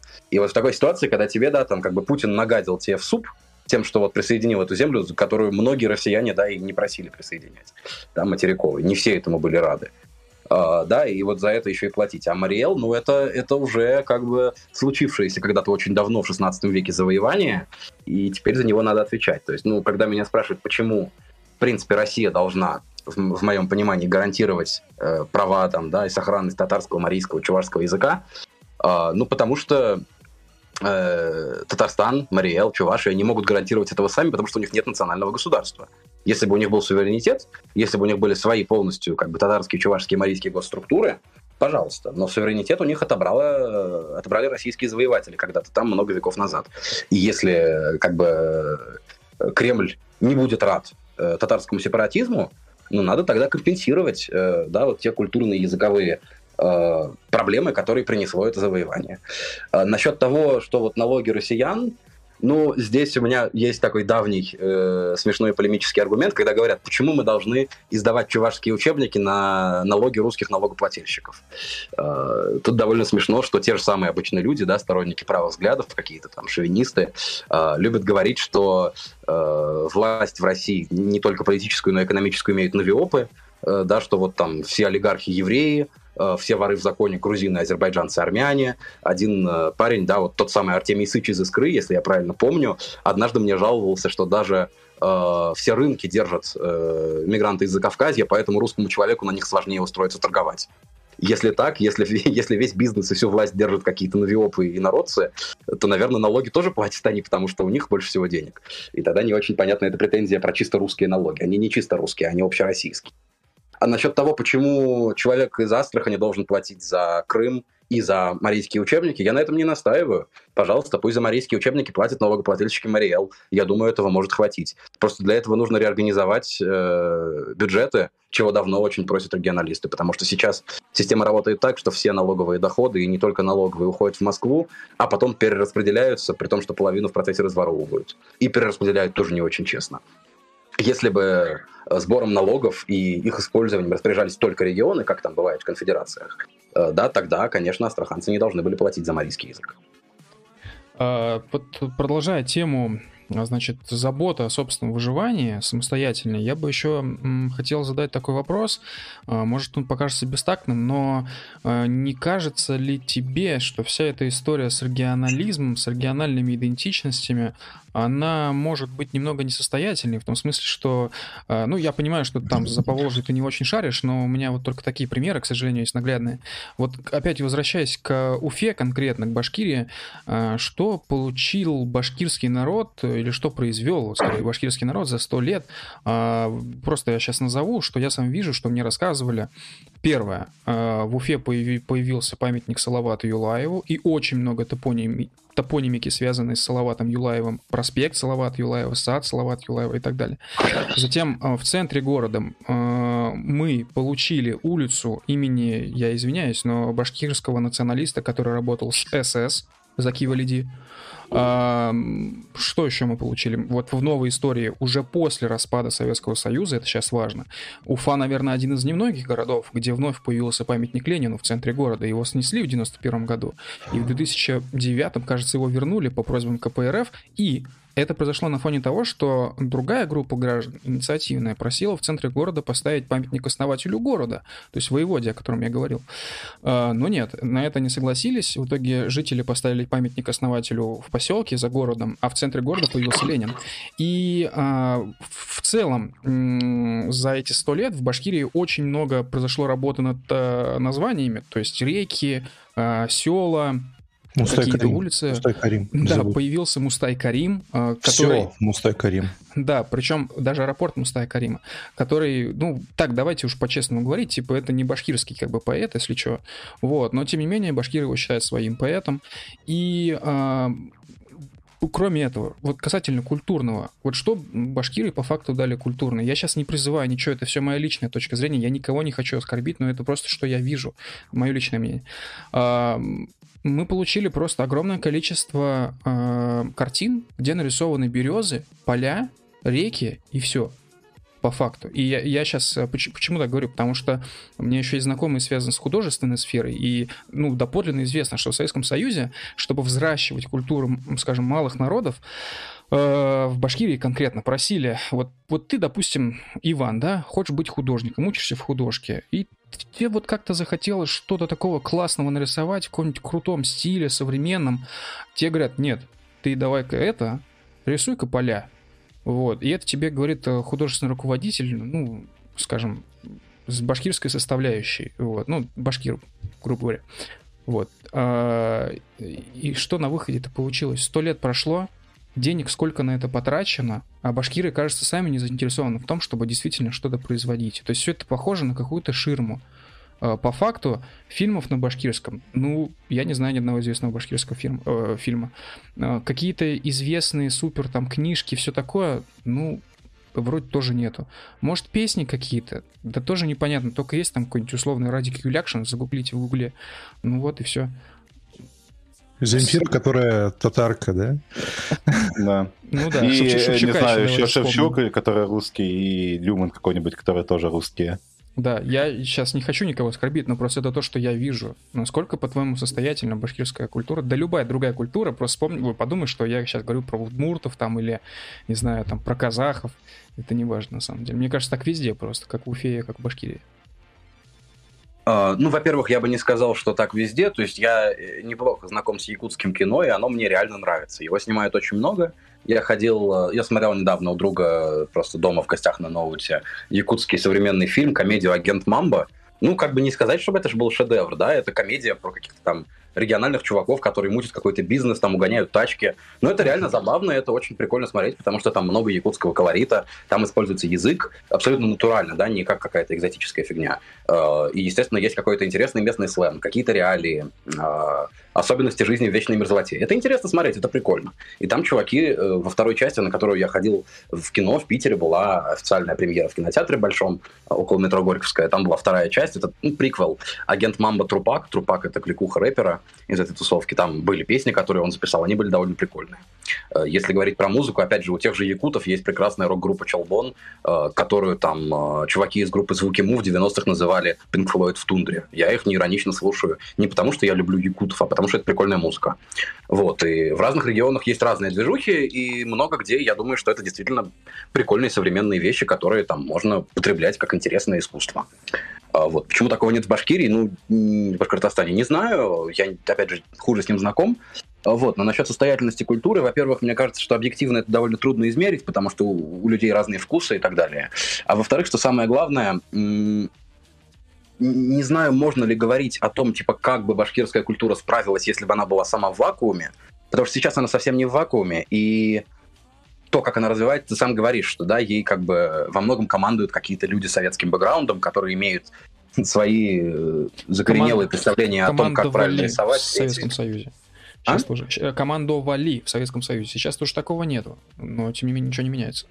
Да, ну, мне кажется, что до сих пор э, очень большое количество чиновников и деятелей, которые отвечают за развитие там, культуры и искусства, за какие-то мероприятия, даже за то же школьное преподавание языка, это люди советской закалки, которые имеют какие-то установки, зачастую ложные, устаревшие, неправильные, э, об этой культуре. То есть, ну, это такая, такой процесс самомаргинализации, когда с подачи советской национальной политики, советской культурной политики, э, меньшинства воспринимают себя как какую-то экзотическую зверушку, которая может березку нарисовать и потанцевать в странном костюме, на, значит, чтобы русские зрители восхитились, какая у нас разная страна, разнообразная. Э, вот. И очень многие люди, которые за это все отвечают, которые получают на это гранты, э, это извиняюсь, старые придурки, которые ничего не понимают ни в культуре, ни в искусстве, могут не знать языка собственного народа и mm-hmm. просто сидят у кормушки и вот спускают это все в унитаз. То есть, ну, среди независимых языковых активистов, которые тоже есть, которые делают очень крутые проекты, разные сайты, приложения, видосы, сериалы, клипы, просто клепают, да, неравнодушные люди там вот из, из Бурятии, из Удмуртии, из разных регионов, которые хотят сохранить и развивать свой язык.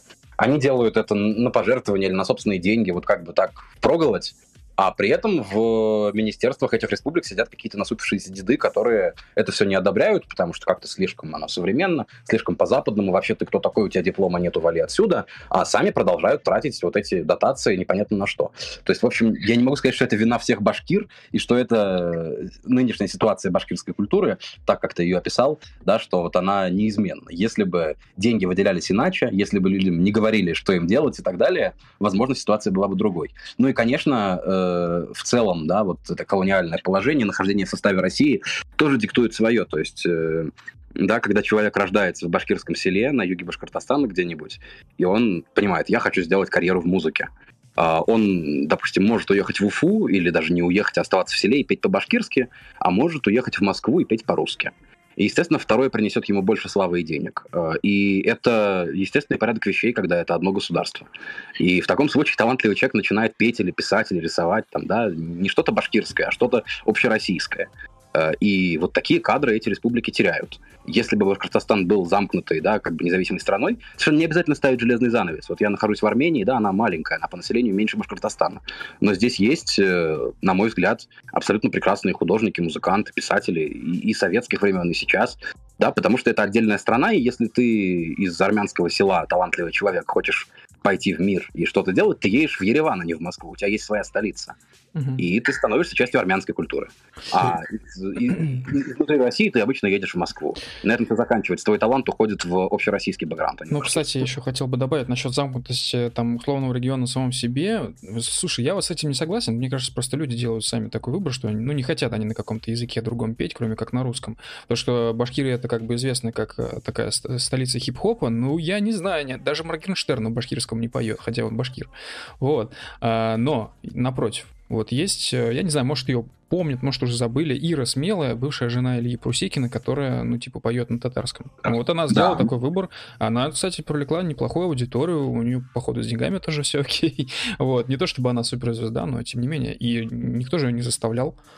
Вот, она сделала выбор. А люди просто, ну, как бы, вольны делать выбор, как хотят, по сути. Ну вот ты сам говоришь, да, что вот башкирская культура несостоятельна. Угу. И говоришь, проецируй это на Удмуртию, на Якутию. Потом ты сам приводишь пример, что татарская культура вроде как бы состоятельна. Нет, есть я дальше, не думаю. там Айгел, есть разные, много татарских групп. Понимаешь, и... она вот и пока это все типа на, на фоне вот этих каких-то разовых продуктов, ну как это назвать состоятельно? Да я что-то не думаю. Ну, тут я могу только повторить, да, что вот мне кажется, что сейчас условия не идеальны, и посмотреть, как бы она там, да, вот сферическая башкирская культура в вакууме, без давления э, старых чиновников, которые имеют какие-то странные представления, без давления того, что это все одна страна и центр не Уфа, а Москва, mm-hmm. и многих других вещей, мы, мы не знаем, как бы она развивалась. Возможно, она развивалась бы иначе и лучше.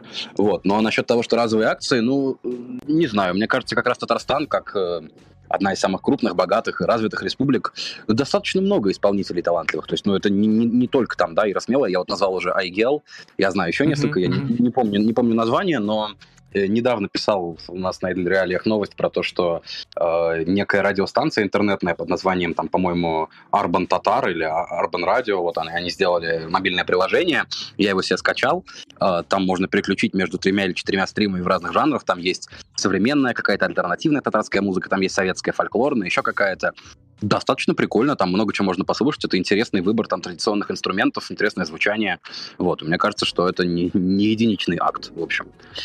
То есть, э, закругляя, завершая этот вопрос, да, э, правильно ли я понял, что э, твоя позиция такова, то есть проблема не в народности, проблема в менеджменте, которая, да? Да, да. Я думаю, mm-hmm. что точно так же можно назвать многие русские регионы, может быть, не самые, да, какие-то бедные, отдаленные и так далее, из которых тоже мы не знаем ни одного известного или талантливого исполнителя, писателя или художника. Там, да? Я не могу вспомнить, например, никого из еврейской автономной области, хотя это 98% там, по-моему, русские, или 96%.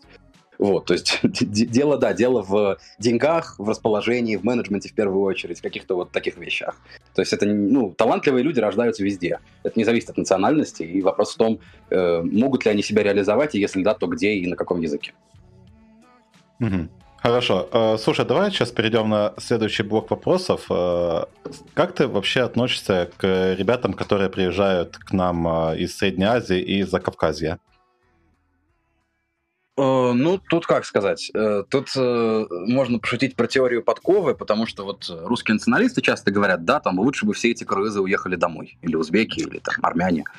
В каком-то смысле я могу с ними согласиться. Не потому, что меня смущают кыргызы на улицах российских городов, совсем нет а потому что я знаю, и теперь уже и по себе, что миграция, э, да, особенно вынужденная, в моем случае политическая, но в их случае экономическая, когда у тебя в селе или в городе просто нет работы или есть, но зарплаты не позволяют тебе кормить семью, строить дом и так далее. А, да, это тоже вынужденная миграция, они не горят желанием заполонить Россию, они едут за деньгами и в основном возвращаются. Просто всегда в России много мигрантов, потому что все, один сезон приехал один мигрант, он уехал, через месяц приехал его односельчанин еще на полгода, поэтому кажется, что их много. Но на самом деле большинство людей, которые приезжают в Россию из, Центрального, из Центральной Азии, они потом уезжают обратно. Э, да, потому что, ну, человеку свойственно ценить свою родину, и я могу спокойно понять кыргызского таксиста или доставщика Яндекс Еды, который э, сидит в серой холодной Москве, загазованной, э, где люди говорят на другом языке, и, конечно, он скучает по своей горной долине, красивому селу, э, какому-нибудь саду и так далее. И хочет поскорее уехать домой. Просто экономическая ситуация в республике вынуждает его возить бургеры москвичам.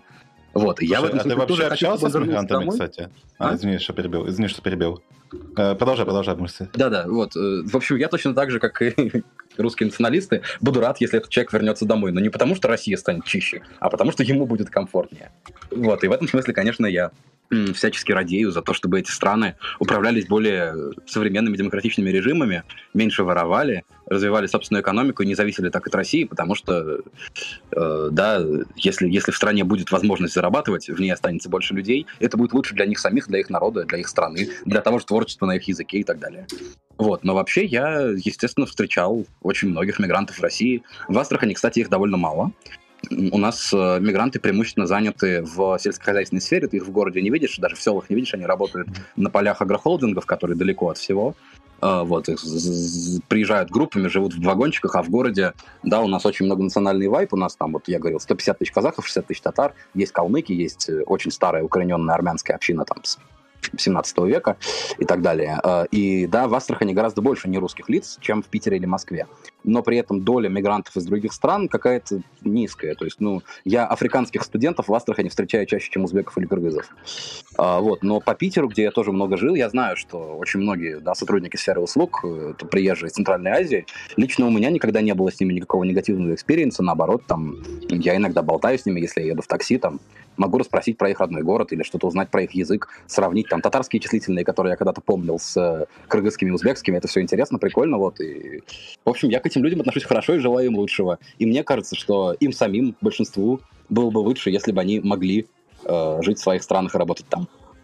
А, слушай, вот ты говоришь э, про положительный опыт э, общения с мигрантами. Собственно, у меня вопрос. А ты когда-нибудь бывал в миграционном центре? Э, ну, мне кажется, один раз, когда я делал там загранник 10 лет назад в Питере, я ездил в это красное здание ФМС там на берегу Невы, э, но не более того. В общем, нет, мне не приходилось, поскольку я гражданин России, особо мне не нужно было этим заниматься. Uh, вот смотри, я сейчас тебе расскажу свою историю. Uh, ну, по моему акценту, наверное, видно, что я не гражданин России, собственно, не местный, так сказать. Вот. Я в миграционном центре бываю достаточно часто. И мне кажется, что нет лучшей прививки против э, мигрантов, как говорится, чем э, побыть один раз, хотя бы один день в миграционном центре. Потому что когда ты общаешься с людьми в не, ну, короче, не то, ну, как, как бы так сказать, э, не когда они там поодиночке, скажем так, а когда они всем скопом и в какой-то такой среде, где э, им нужно что-то делать, они производят очень, так сказать, удручающее впечатление можно так сказать. А, люди вообще совершенно не цивилизованные, а, не подчиняются практически никаким правилам, и самое, а, ну, так сказать, фиговое, что они пытаются постоянно обмануть не только тебя, так сказать, а друг друга. Вот. И вот у меня, собственно, из э, этого как бы и состоит опыт общения с мигрантами, так сказать.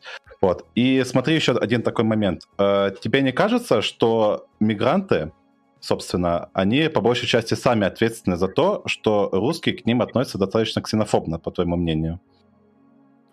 Э, слушай, ну это твой личный опыт с миграционным центром. У меня такого не было, поэтому я не могу об этом судить. Но я думаю, что вопрос все-таки не в национальности никогда.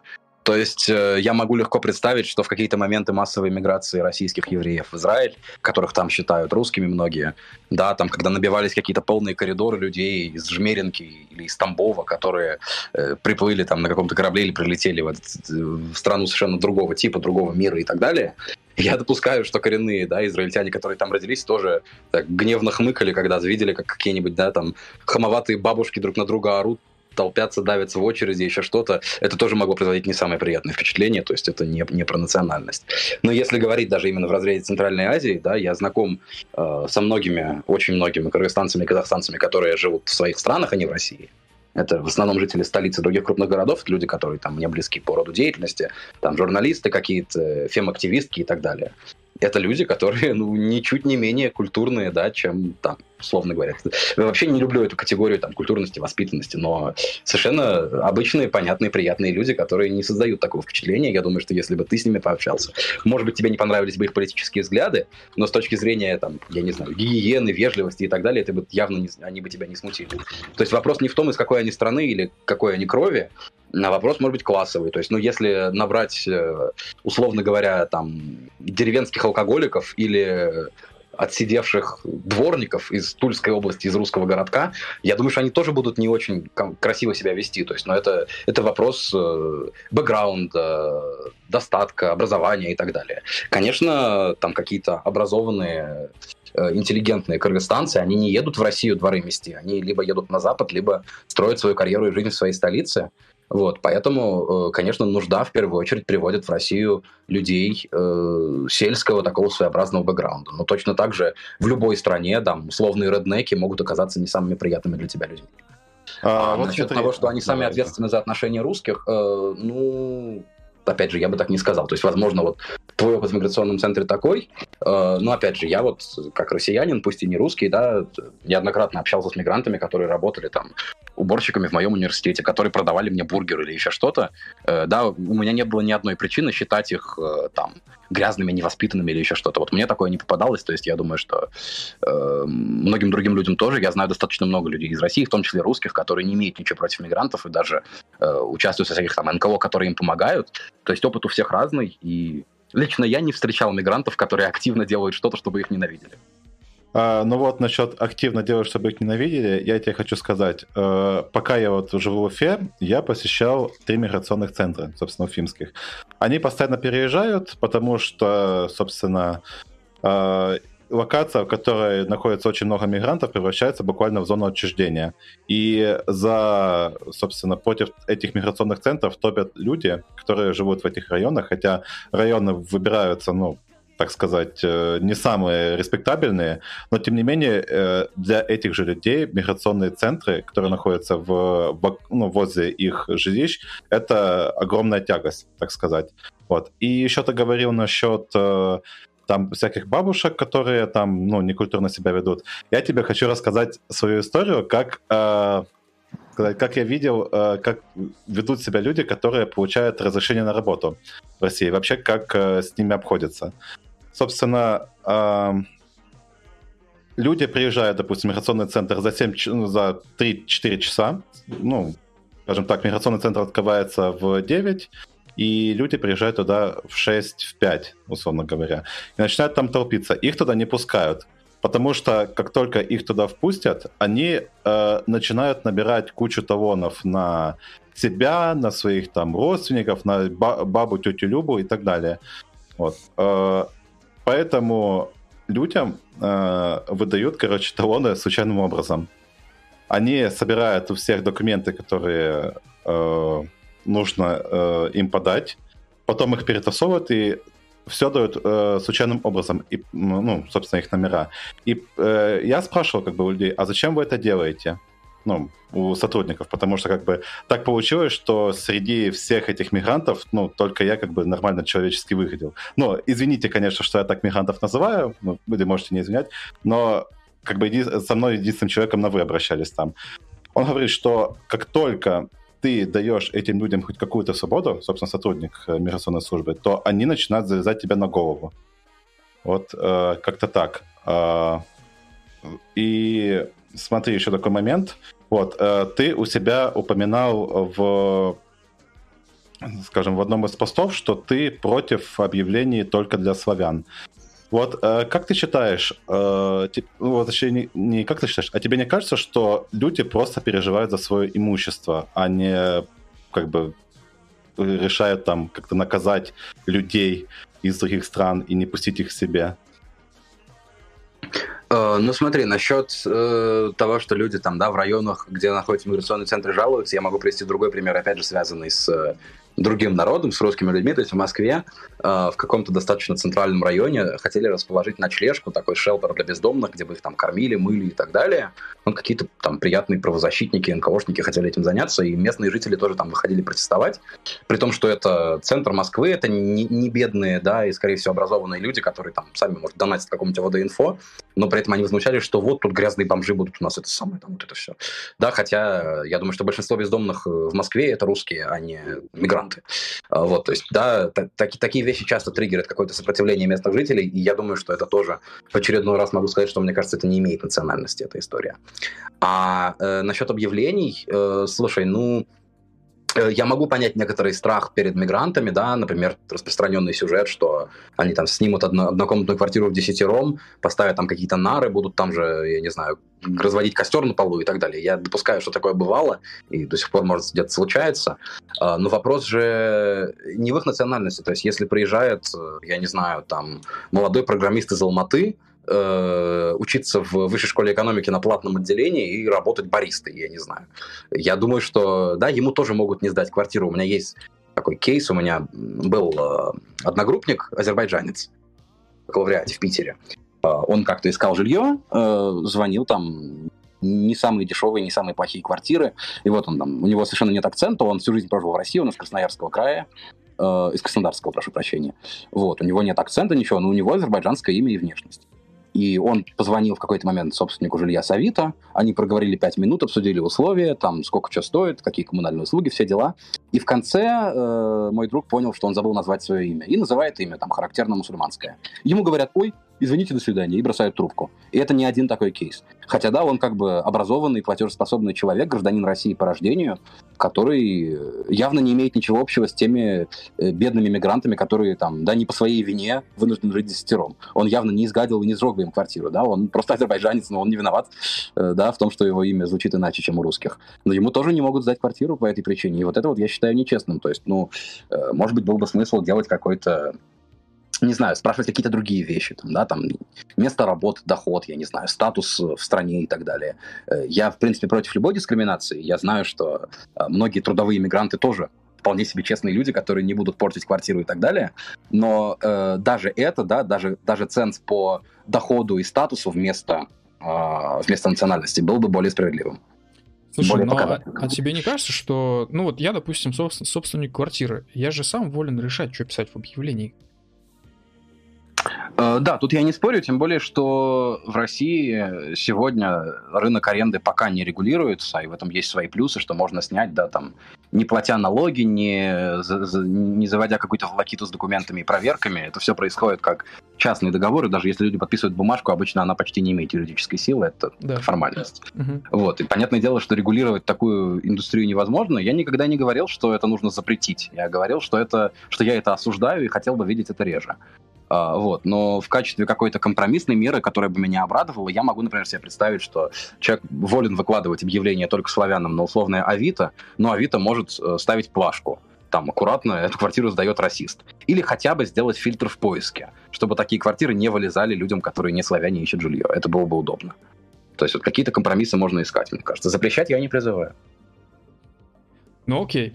А, давай э, перейдем к Валентине Чупик. Ты про нее писал на канале. Для тех, кто не в курсе, Валентина Чупик это, ну, скажем так, что ли, гражданский активист. Правильно я как бы описываю? В общем, Думаю, человек, да? да, человек, который помогал мигрантам здесь адаптироваться, помогал с документами, помогал с въездом, вот, может быть, даже с выездом, не знаю.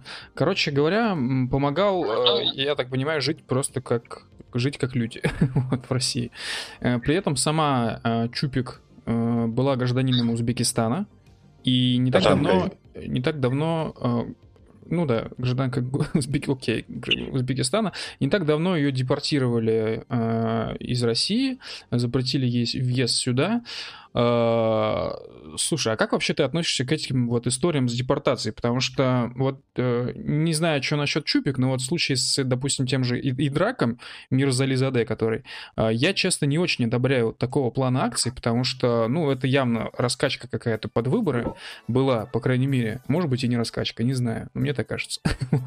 И насколько правильно людей депортировать, а и вот при, при том, что вот что, если я приеду, допустим, в Узбекистан, и начну там права качать, помогать русским адаптироваться в Узбекистане. Я уж не знаю, там будут ли русские ехать в Узбекистан, ну хотя бы тем, которые там уже живет, как-то так или иначе помогать по жизни, создам какой-нибудь фонд. Вот мне кажется, что ситуация с депортацией, она больше применима не к России, а к Узбекистану, но тем не менее в России это уже тоже начало происходить. Как ты относишься к, в общем, депортациям? И ну, что, если они в Узбекистане? Что, если они в России? Что, если они в Америке? А, слушай, я э, всегда отношусь к к этому плохо, потому что вот э, те кейсы депортации, которые ты описал, это и Драк Мирзализаде, и Валентина Чупик. Еще один громкий кейс в этом же ряду э, — это Сайдан Вар Сулаймонов, он же Саша Печенька, это сотрудник да. э, санитар госпиталя ковидного в Москве, который угу. э, вынужден был покинуть страну, потому что работал главой предвыборного штаба Пивоварова, а до этого был уволен со своей работы в госпитале за то, что сфоткался с фонариком в день вот этого фонарного митинга Леонида Волкова. А, вот, его тоже выгнали. Это, это мой друг, я встречался с ним, он приезжал к нам в Ереван. Uh, вот, это тоже такой кейс, который мы освещали, там, вот я писал на Идл Реалиях про все эти случаи. Uh, и, конечно, я отношусь к этому плохо. То есть, э, да, там в случае драка его депортировали за шутки. Я, я искренне скажу, мне тоже не очень нравится его юмор. У него бывают смешные номера. У меня есть подруга из Астрахани, которая очень его любит, прям такая фанатка. Вот она там показывала нам какие-то кусочки, это было довольно забавно. Э, но конкретный эпизод про обосранный матрас, я бы не сказал, что это вершина юмора. Он хотел осветить проблему ксенофобии как какое-то вот такое вот гражданское высказывание, да, это имеет смысл, то есть он совершенно прав, что эта проблема есть, и он, собственно, говорил то же самое, что и я другими словами, что, да, вот ты говоришь, что там, э, да, этот движок, кажется, говорил, что вот в миграционных центрах, э, да, там мигранты как-то себя нехорошо ведут, поэтому соседи это хейтят. Точно так же я говорю, что вот там русские бомжи в Москве тоже бездомные, пардон, не очень хорошо себя ведут, и местные это хейтят. Э, тут то же самое, да, он говорил, что обосрать те матрас могут не только мигранты, но и русские. Вот, но действительно там дальше были сомнительные высказывания. Он говорил, например, э, французы великая нация, поэтому если бы французы на меня так смотрели, я был бы не против, а вот русские нет. Но тут я не очень понимаю, что это за низкопоклонничество перед Западом, говоря советским языком, да, я, я, я бы не сказал, что французы более великая нация, чем русские. Поэтому я не могу сказать, что я фанат Идрака Мирзализаде, хотя я очень подробно освещал его, его задержание, депортацию, там, избиение и так далее. Э, вот. К сожалению, мне отказали в интервью, я хотел сделать интервью с ним, но его агент сказал, что он сейчас не готов. Вот, но в любом случае я против э, депортации за шутки, потому что человек стендапер, и мне кажется, свобода слова вот на стендап-сцене — это вещь, которую стоит защищать. Э, точно так же Саид Анвар, да, ну его выгнали за политику. Очевидно, авторитарный режим не рад, что какие-то люди прозападных взглядов, которые находятся в СИЗО, баллотируются куда-то, и вот человек э, организовал этот штаб Пивоварова, да, его за это выгнали. Я думаю, что это неправильно, потому что я за конкурентные выборы, за демократию, за то, чтобы люди разных взглядов могли избираться. Поэтому депортировать человека за это тоже неправильно. Точно так же, Чупик, ты сам говоришь, что она помогала людям жить как люди. Это очень приятно слышать от человека правых взглядов или русских взглядов и так далее, потому что очень многие, там, типа условного Холмогорова или Андрея Афанасьева писали, что она там э, натуральная русофобка, она там, значит, э, приглела террористов и так далее, помогала им обманывать русских. Ну вот ты смотришь на это более трезво, я тоже, я знаком с ее деятельностью, я смотрел ее видео, и мне тоже кажется, что она просто помогала людям. Слушай, да, ну, определенной категории людей. Э, вот. Я-то могу быть вообще хоть марксистом, на самом деле. Вот.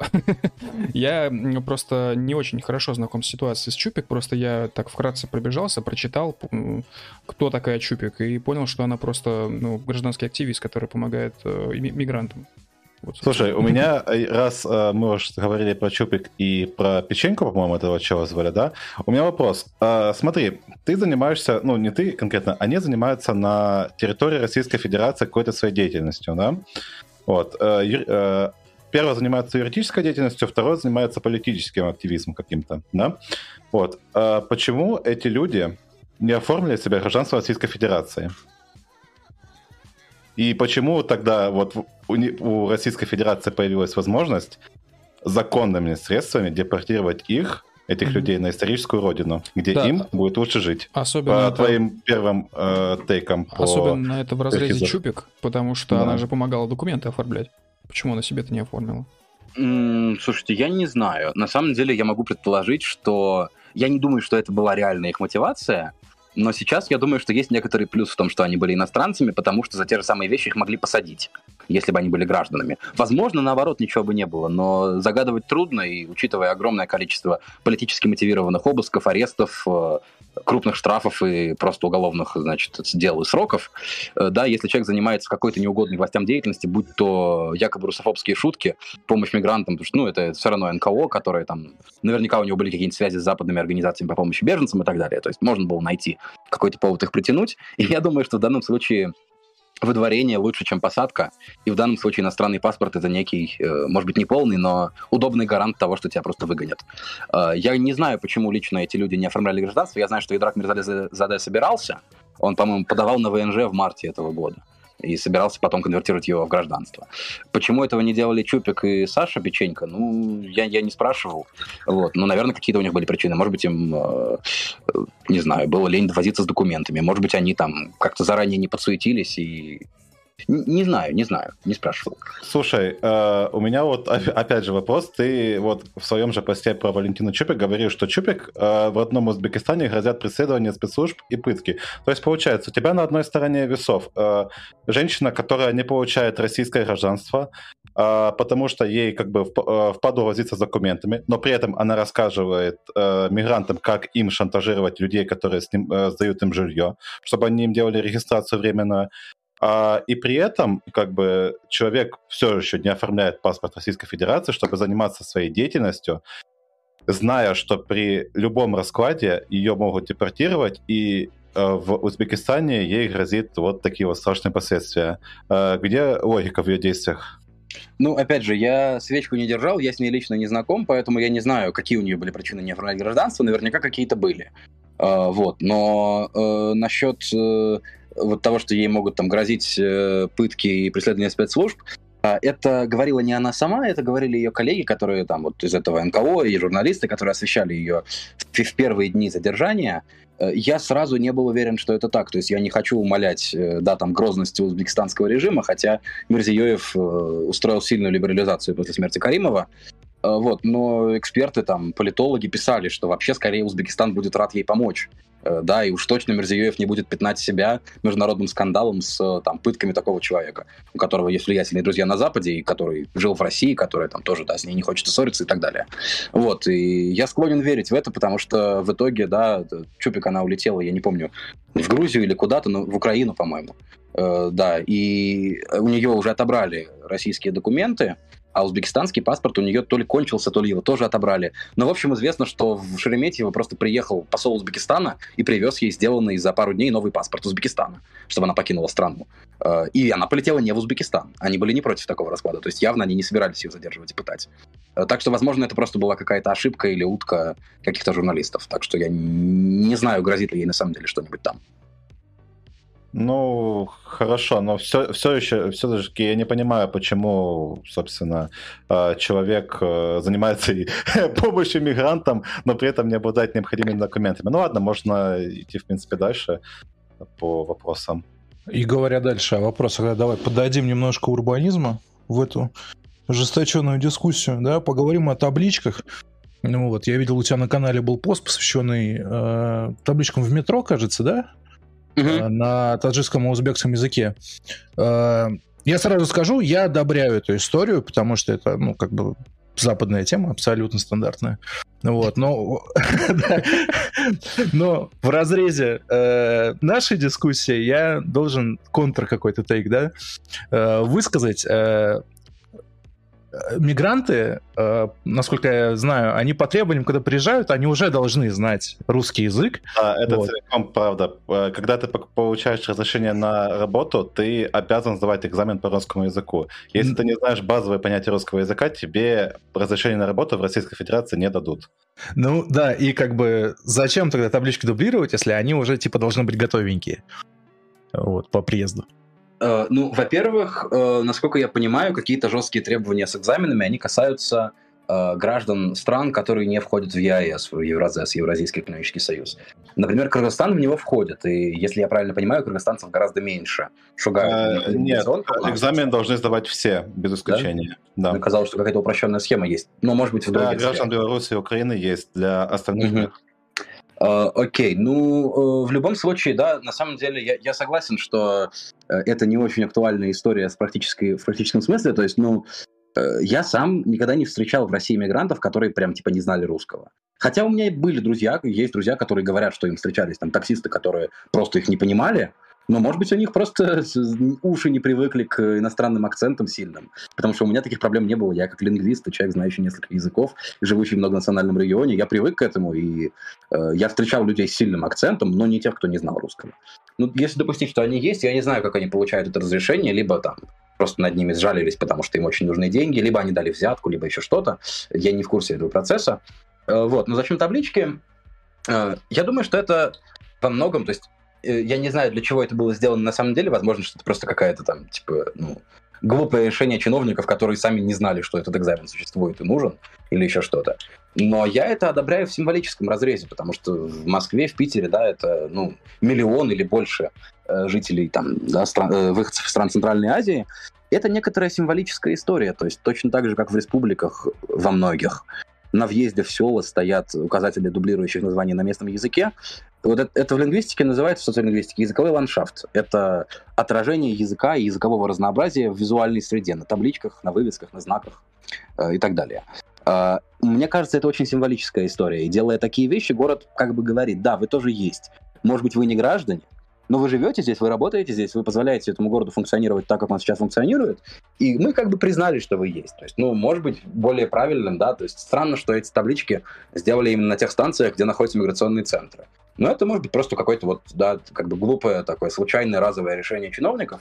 Но вообще такие таблички, да, могли бы быть уместны там рассеяны по всему городу. Я не говорю дублировать каждый указатель, это было бы слишком затратно и странно, они были бы слишком большими, но э, в целом, да, символическое присутствие, это вот то, про что писал как его зовут, Гасан Гусейнов, мне кажется, который преподаватель там вышки вроде бы, да, который mm-hmm. на него нападала Искра, там Артемий Сыч, Просвернин и все прочие за то, что он назвал э, русский язык клоачным.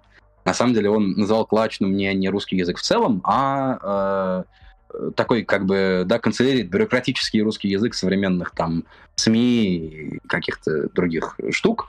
Э, вот. Но в любом случае в этом посте, за который его там чуть ли не уволили из вышки, э, у него начиналось это все с того, что вот там, пожалуйста, в Париже, в Лондоне э, издаются местные газеты на арабском, на, туриц, на турецком, на, на фарси, э, на других языках мигрантов, и эти языки представлены в вывесках кафе, в вывесках магазинов, в навигации по городу зачастую где-то встречаются, на вокзалах, в аэропортах. И вот, мол, как бы глупо, что в России такого нет, а есть только кулачный канцелярит вот именно из того, что насаждает государство. То есть он признает, что есть там толковые писатели, журналисты, люди, которые говорят красиво и грамотно. Но вот как бы государство владеет только канцеляритом и другие языки не признает, хотя, э, да, сотни тысяч кыргызстанцев — это органичная часть Москвы так или иначе, такова реальность. И мне кажется, что символически продемонстрировать некоторое ну, как сказать, э, добрососедство, да, и то, что двери этого города для них открыты, Э, это, это мило и явно стоит поддержать такой шаг. То есть, ну, точно так же, как туристы, да, приезжая в другую страну, часто можно видеть в путеводителях или каких-то гайдах э, такие там слова типа того, что вы там вот скажите продавцу на местном базаре спасибо или там здравствуйте на местном языке, вам сразу скидку сделают, это приятно. Тут ситуация обратная, да, в страну приезжают мигранты, но я, как сторонник относительно открытых границ и человек абсолютно не Э, не, не, не ксенофобных взглядов, да, я думаю, что очень мило и в обратную сторону тоже делать так и показывать уважение к этим людям э, символическим присутствием их языка. А, слушай, я немножко скорректирую твою э, милую добрососедскую историю своим опытом. Э, собственно, опять же, возвращаемся к моим миграционным центрам э, про людей, которые не владеют языком. Э, как-то, когда я оформлял один из, документ, один из документов, э, наблюдал следующий диалог. Э, пришел, получается, приходит два узбека к женщине, которая должна принимать экзамен э, по русскому языку. Э, один из узбеков, который владеет на таким ломаном русском, говорит, что вот привел друга сдавать экзамен. Он русским языком не владеет. А его, короче, ему женщина дает э, бумаги, говорит, он читать умеет? Спрашивает его. Нет, он же русским языком не владеет. Вот она ему говорит, а он на своем языке читать умеет?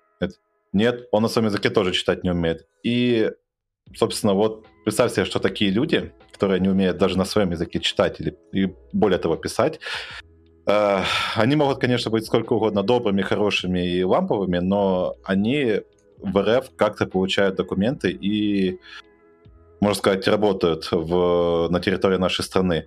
И если человек не умеет даже читать э, не то что на русском, на узбекском, как он э, будет вообще законно соблюдать Российской Федерации? Ну, это, это уже вопрос не ко мне, а к миграционной службе. То есть я тоже не, не говорю, что она идеальна и правильно действует. Я согласен, что э, какие-то ограничения имеют смысл. И действительно, если я уже говорю там, что в Калмыкии нужно учить калмыцкий, то, естественно, я согласен и с тем, что мигранты в России должны учить русский. Э, конечно, вот, и я не могу сказать, что я знаком с этой сферой, но я допускаю, что некоторые сотрудники недобросовестно выполняют свои обязанности и э, позволяют работать тем, кто не имеет нужной компетенции. То есть я это самое, ничуть не хочу дискриминировать людей, которые не знают русского языка. Да, для жизни в Узбекистане он, правда, наверное, не так нужен, и даже хорошо, то Узбекистан смог сбросить как бы колониальные оковы и построить такую жизнь, в которой можно смотреть телевизор, слушать музыку, ходить в кафе и работать и так далее, не зная русского языка. Это круто, а, да, не у всех постсоветских стран это пока получилось. А, но я согласен, что работать там в той же Яндекс.Еде такой человек не может, потому что он, вероятно, не сможет понять, куда ему доставить заказ. Вот, поэтому, да, наверное, не все работники ФМС честны. Жаль а вот э, смотри, раз уж мы заговорили про э, сбрасывание э, оков э, Российской империи, э, недавно в Узбекистане произошла такая вот штука, как э, нерусификация вывесок. Э, в каком-то 150-тысячном городе, собственно, все вывески, э, которые были на русском языке, заменили на узбекские и сказали, что, собственно, все должны владеть узбекским языком и знать узбекский язык. Вот, до этого ты говорил про вывески, собственно, в России и в других странах, которые, ну, было бы неплохо дублировать на другие языки. Вот, как ты относишься к таким вот движухам, вот, собственно, в Узбекистане? Uh, ну, слушай, я только что говорил, что все, да, кто хочет работать в России, вынуждены и должны знать русский. Э, точно так же, я думаю, что все, кто живет в Узбекистане, должны хотя бы на базовом уровне знать узбекский, даже если они русские, таджики или кто-то еще. И зачастую так и бывает. То есть, да, большинство таджиков Узбекистана прекрасно владеет узбекским. Очень многие русские тоже там на, на, на бытовом уровне точно могут объясниться. Это естественная ситуация, когда это страна, у которой есть один государственный язык. А, при этом а, я согласен, что русские, как э, достаточно крупное меньшинство в этой стране, достаточно давно там живущие, имеют право на таблички на своем языке. Единственное, ну, наверное, когда табличка в городе с узбекским большинством выполнена только по-русски, это, наверное, не очень хорошо, потому что это вот э, следы колониальной вот этой истории, то, что мы обсуждали раньше про Башкортостан, да, допустим, когда талантливый башкирский человек из села э, хочет петь, и он начинает петь на русском, потому что у него будет больше аудитория, вот и так далее. Э, такие следы, как бы, они бывают и в странах, которые уже 30 лет независимые, особенно это заметно в Кыргызстане, э, Бишкек абсолютно русскоязычный город, и приезжающие из сел Кыргызы вынуждены, вынуждены учить русский, чтобы устроиться на работу и так далее. Э, вот, э, да, я думаю, что это не очень хорошо, то есть, ну, узбекский должен быть э, точно не ниже русского в Узбекистане. И если вывеска только на русском, это предполагает, как бы, что вот это вот это legacy русского языка как э, языка культуры, языка бизнеса, формального языка государства, она вот с постсоветских лет, да, она так и не выветрилась, и русский остается главным. И узбек, который дома называет магазин по-узбекски, идет в магазин и видит надпись «магазин» только по-русски. Я думаю, что символически это не очень хорошо. Но если там написано по-узбекски, то, конечно, русский дубляж меня никак не смущает, и срывать его довольно глупо. Вот, то есть, ну, э, это, это нельзя сравнить с языками народов России все равно. Э, да, то есть, ну, я думаю, что татарский в России нуждается в большей защите, чем русский в Узбекистане. Потому что, во-первых, татары коренной народ, а русские в Узбекистане пришлые. Во-вторых, потому что у русских есть Россия, а у татар нет ничего. Нет своего государства независимого. И в-третьих, русские в Узбекистане — это не только язык русских бабушек, которые там остались, но и язык, несущий в себе политическую, как бы, политическое значение связку с прошлым, связку с колониализмом и так далее. Поэтому это более как бы такая э, щекотливая тема. И я могу понять, что движет узбеками, которые воюют с русским языком, и я не могу их полностью осуждать. Но при этом, конечно, я против того, чтобы срывали дубляж русских табличек. Извиняюсь. Говоря про Среднюю Азию, про Киргизию, про такой среднеазиатский национализм, если так можно выразиться. Ну, ты знаешь, у нас есть э, материал, который называется «Чужие». Вот буквально через где-то две недели у нас выходит продолжение этого материала, в котором мы собираем истории людей, э, которые жили в Средней Азии, а, и задаем просто обычные вопросы, как вы там оказались, э, почему вы уехали. Вот. И в посте э, своем ты про чужих писал, что как бы, ну, такие тексты подливают масло в огонь ксенофобии, да, по сути. А, ну, а, вот ты говорил, что русский национализм в каком-нибудь Кыргызстане имеет место быть. Но вот когда ты пишешь про наш пост, э, ты говоришь, вот, подливание масла в огонь. Какой тогда должен быть русский национализм, чтобы он тебя вообще, в принципе, устраивал? А, ну, слушай, э, насчет поста, я делал пост, когда вы только анонсировали эту, эту серию материалов. Да. Я помню, что потом через несколько месяцев я читал э, вот этот первый, видимо, ваш текст. Угу.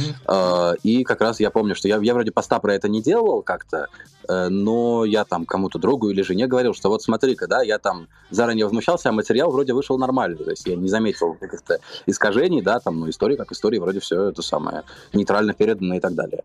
Э, вот, то есть я приятно удивился, потому что я знаю, как об этом говорят там разные медийные русские националисты, и я знаю, что они бывают, что преувеличивают, Э, намеренно нагнетают краски, говорят о том, что надо наказать их за эти прошлые грехи. И если тогда русских выгоняли из там какого-то среднеазиатского города, теперь нужно не пускать мигрантов и так далее. Вот, у вас я такого, если правильно помню, не заметил, и это было приятно. То есть я не говорю, что эти истории надо замалчивать, я этого не писал э, у себя в канале, я просто писал, что там меня спрашивают, почему я о таком не пишу.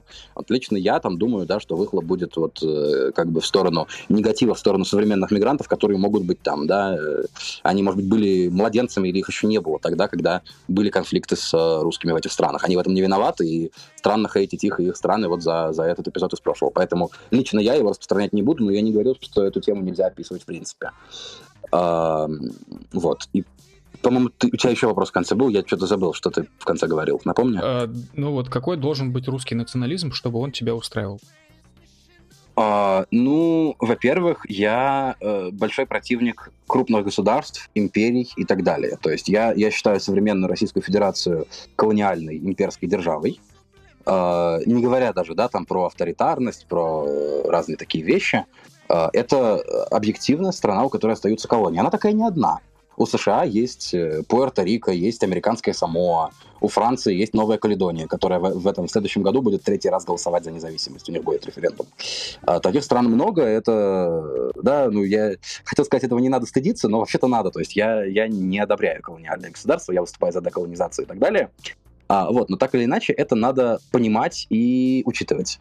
Поэтому русский национализм, который э, говорит обо всей России, который говорит об ее имперской мощи, который говорит, что вот там как бы от Курил до Тувы это наша земля, угу. такой русский национализм меня не устраивает по определению. При этом, а, если говорить о национализме в романтическом смысле, да, когда мы, мы там как бы изучаем и развиваем э, какие-то местные диалекты, создаем словари, пишем книжки про местную жизнь и так далее, mm-hmm. фиксируем быт, создаем музеи, и, да, и, конечно, это может быть сопряжено со словами о любви к родине, о том, что ты очень ценишь, э, да, вот эту культуру и не хочешь жить в другой.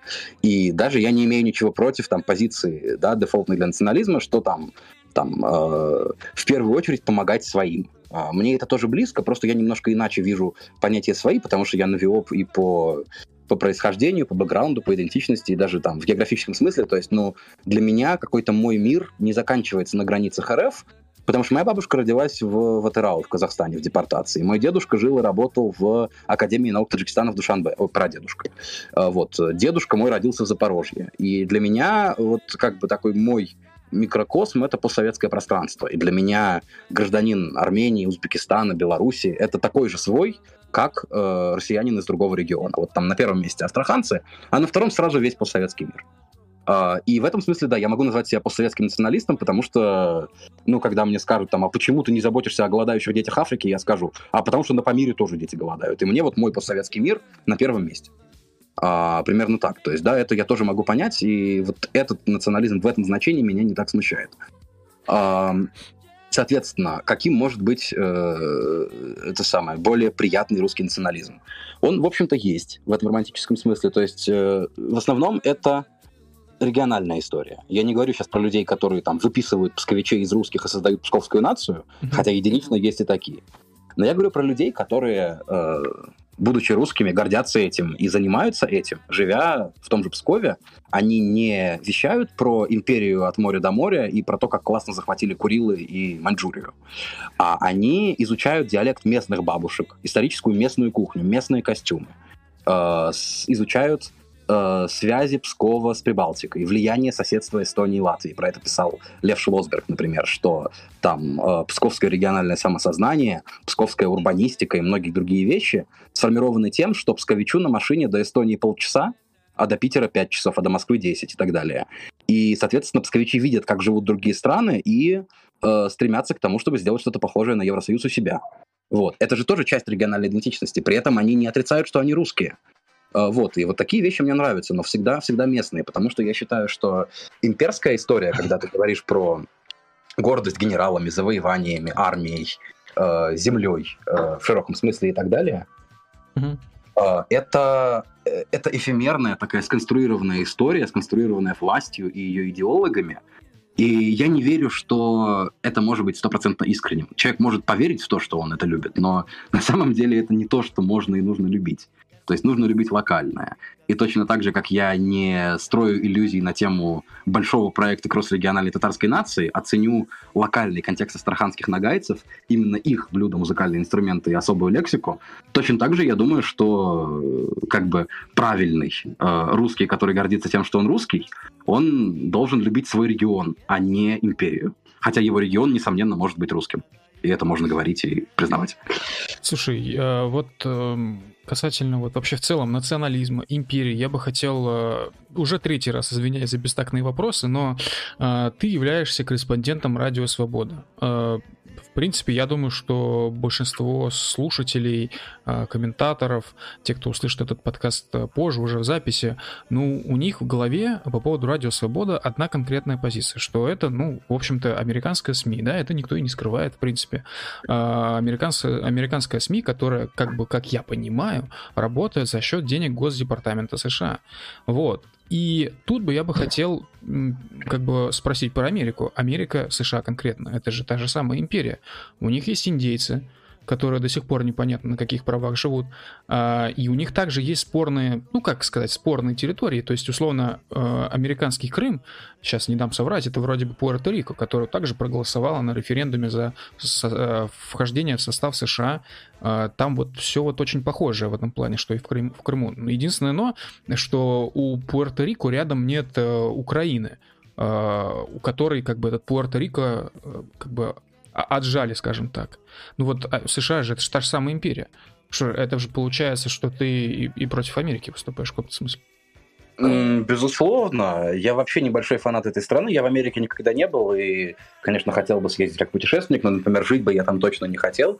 То есть она меня смущает в очень многих аспектах. Это не только даже имперская колониальная история, но это и милитаризм, и, например, то, что там до сих пор нет бесплатной медицины, это единственная развитая страна в мире, в которой нет, э, собственно, государственного здравоохранения толком. Mm-hmm. Да, и очень многие другие вещи. Там, да, вот культура владения оружием, поведение американской полиции. Очень многие другие вещи меня ужасно смущают. То есть, ну, э, мне реально комфортнее там, жить в Астрахани, чем было бы жить в Америке, хотя она гораздо богаче, развитее и так далее.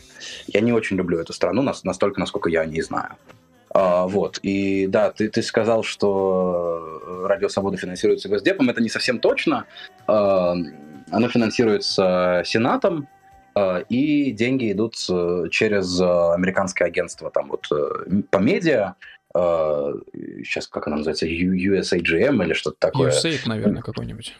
Нет, нет, это, это не USAID, это вот прям такой бродкастинг-комитет, который mm-hmm. занимается условно говоря, заграничной пропагандой. То есть там помимо Радио Свободы на всем постсоветском пространстве Восточной Европе есть еще Радио Free Asia, есть Радио Марти на Кубе, которое вещает вот там как бы какую-то капиталистическую альтернативу кубинскому режиму и так далее. Это вот такая вот сетка по, по всему миру вот таких вот э, изданий. А, да, при этом э, я не хочу сильно подробно распространяться о редакционной политике и о том, как у нас все устроено, потому что это не очень этично. Ну да. Э, вот. Но в целом, да, там все, что вы можете найти в открытых источниках, на, по, по моему опыту это совершенно правда, то есть то, что э, редакции фактически абсолютно независимы от источника финансирования, это прописано в американских законах, и американские законы имеют свойство соблюдаться сильно чаще, чем российские. Mm-hmm. Э, вот, то есть э, официально правительство не имеет права э, влиять на э, тексты, которые публикуются на наших сайтах. Э, точно так же, кстати, э, финансируемые американским правительством издания не имеют права вещать на территории Америки. То есть, понятно, ты можешь открыть их в интернете, но там телевизоре ты их не увидишь, потому что это считается наступлением на свободу слова, когда в телевизоре вещают позицию власти. Вот, и на, наших изданий это тоже касается. А, то есть, да, я совершенно не, не во всем одобряю Америку. То есть я считаю, что а, влияние Америки в постсоветском мире и вообще как бы во многих странах в данный момент это скорее благо, потому что Америка старается экспортировать э, базовые демократические прогрессивные ценности, и это э, тактический союзник. То есть, да, Америка может выступать злым империалистом по отношению к Пуэрто-Рико, э, но американское влияние в России или в Армении скорее направлен на освобождение условных татар, чем на закрепощение условных татар Кремлем или Америкой. Вот, и в данном случае это, да, это тактический союзник, скажем так. А, а насчет, собственно, американского империализма, да, я был бы рад, если бы Пуэрто-Рико или американское Самоа или Гуам получили независимость. Я думаю, это было бы справедливо. И еще один плюс Америки – это то, что там я за такое высказывание не сяду, а в России могу если бы я говорил о Крыме или об Астрахани. Ну, то есть я правильно понимаю, обобщая, что э, это другое? Э, ну, как бы да. То есть нет, я, я осуждаю, но я там не живу. Если бы я жил я в Америке, понимаю. возможно, у меня были бы другие взгляды. Я думаю, что влияние Америки на наше общество сейчас скорее благо. А что Америка делает у себя, меня не касается, потому что я там не живу. Ну, я понимаю, да. А э, еще такой вопрос общего характера. А почему именно Радио Свобода? Почему не Deutsche Welle? Почему не BBC? Почему там, я не знаю, Аль Джазира? А, я э, всегда был регионалистом и региональным журналистом. Э, меня интересуют, э, да, вот можно посмотреть тексты, которые я там публикую. Э, это тексты в первую очередь касающиеся Астрахани, с недавних пор немножко Оренбурга. А, вот, но так или иначе, это вот э, наша это степная зона, это регионы проживания тюркских народов. Mm-hmm. Э, и я много пишу по поводу этнических меньшинств, э, языковой политики, активизма, вот таких вот вещей. Э, мне кажется, что там какой-нибудь BBC или Аль Джазира, и тем более Deutsche Welle, они вот меньше интересуются региональной повесткой. То есть, да, это, это все там как бы иностранные медиа с э, оппозиционной повесткой, но они менее региональны, менее заточены на этноязыковой контекст. А, ну и кроме того, знаешь, в Аль-Джазиру, или там в BBC меня не звали. Поэтому как бы а. не знаю, когда я там мог оказаться. Понял. Ладно, э, достаточно об э, империалистических бургероедах. Вот. Давай поговорим о тебе э, непосредственно, да, как, как твоя жизнь после переезда, как тебе местные, что нравится, что не нравится, вот что ты видишь вот right now. Uh, ну что, я уже чуть больше месяца нахожусь в Ереване.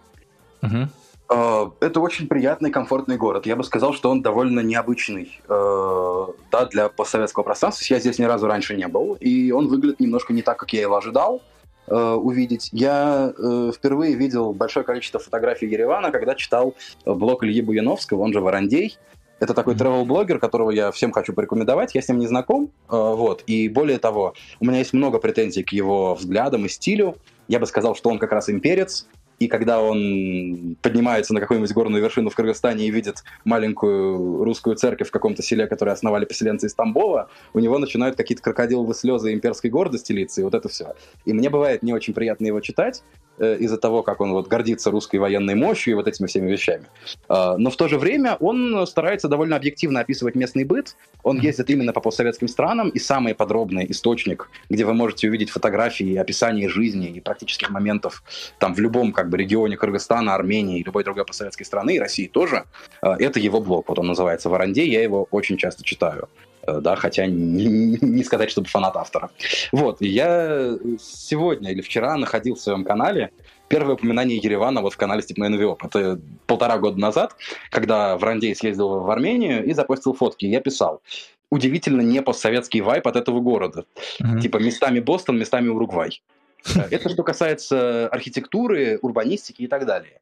Не могу сказать, чтобы это был какой-то баснословно развитый и современный город. То есть тут тоже есть свои разбитые окраины, свои рынки, свои там какие-то неубранные мусорные контейнеры, бродячие собаки. Но центр города чисто визуально очень классный. Э, хотя тут довольно мало старины. Э, многие там туристы, побывавшие во всем Закавказье, пишут, что э, и Баку, и Тбилиси гораздо более красивые, интересные города, чем Ереван, потому что в них больше дореволюционного наследия и российского, и такого более ориентального. Вот. А в Ереване дореволюционные здания — это единичные вкрапления среди советских и постсоветских районов, даже в самом центре. Но, тем не менее, здесь видно, что в урбанистику и на уровне э, строительства новых зданий, и на уровне там, того, как выглядят тротуары, переходы, мусорки и так далее. Активно вкладывалась э, и идеями, и деньгами армянская диаспора, которая очень большая не только в России, но и в Америке, и в Канаде, и в Аргентине, и во Франции.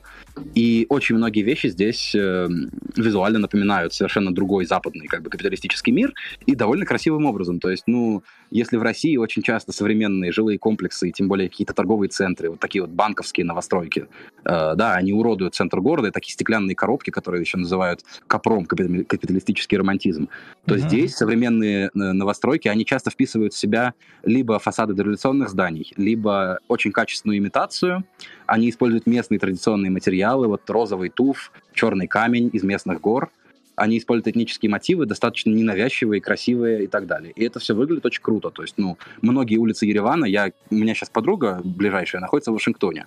Я кидаю ей фотки, она говорит, блин, я думала, это здесь, в Вашингтоне, за углом. Вот, это, это мне, мне очень нравится город визуально, несмотря на то, что я вообще-то любитель старины, а старины здесь мало, именно в Ереване. А, в целом мне э, нравится здесь жить, я ощущаю себя довольно комфортно, и как бы помимо того, что я очень скучаю по дому и по родным, в остальном я рад своему отъезду, потому что здесь я чувствую себя в безопасности и не жду стука в дверь. А, здесь я живу за примерно те же деньги, то есть, ну, Ереван чуть-чуть подороже Астрахани и подешевле Питера по ценам на недвижимость, еду и так далее. А, вот, я стараюсь учить армянский язык, а, мне нравится общаться с местными, общество кажется очень открытым.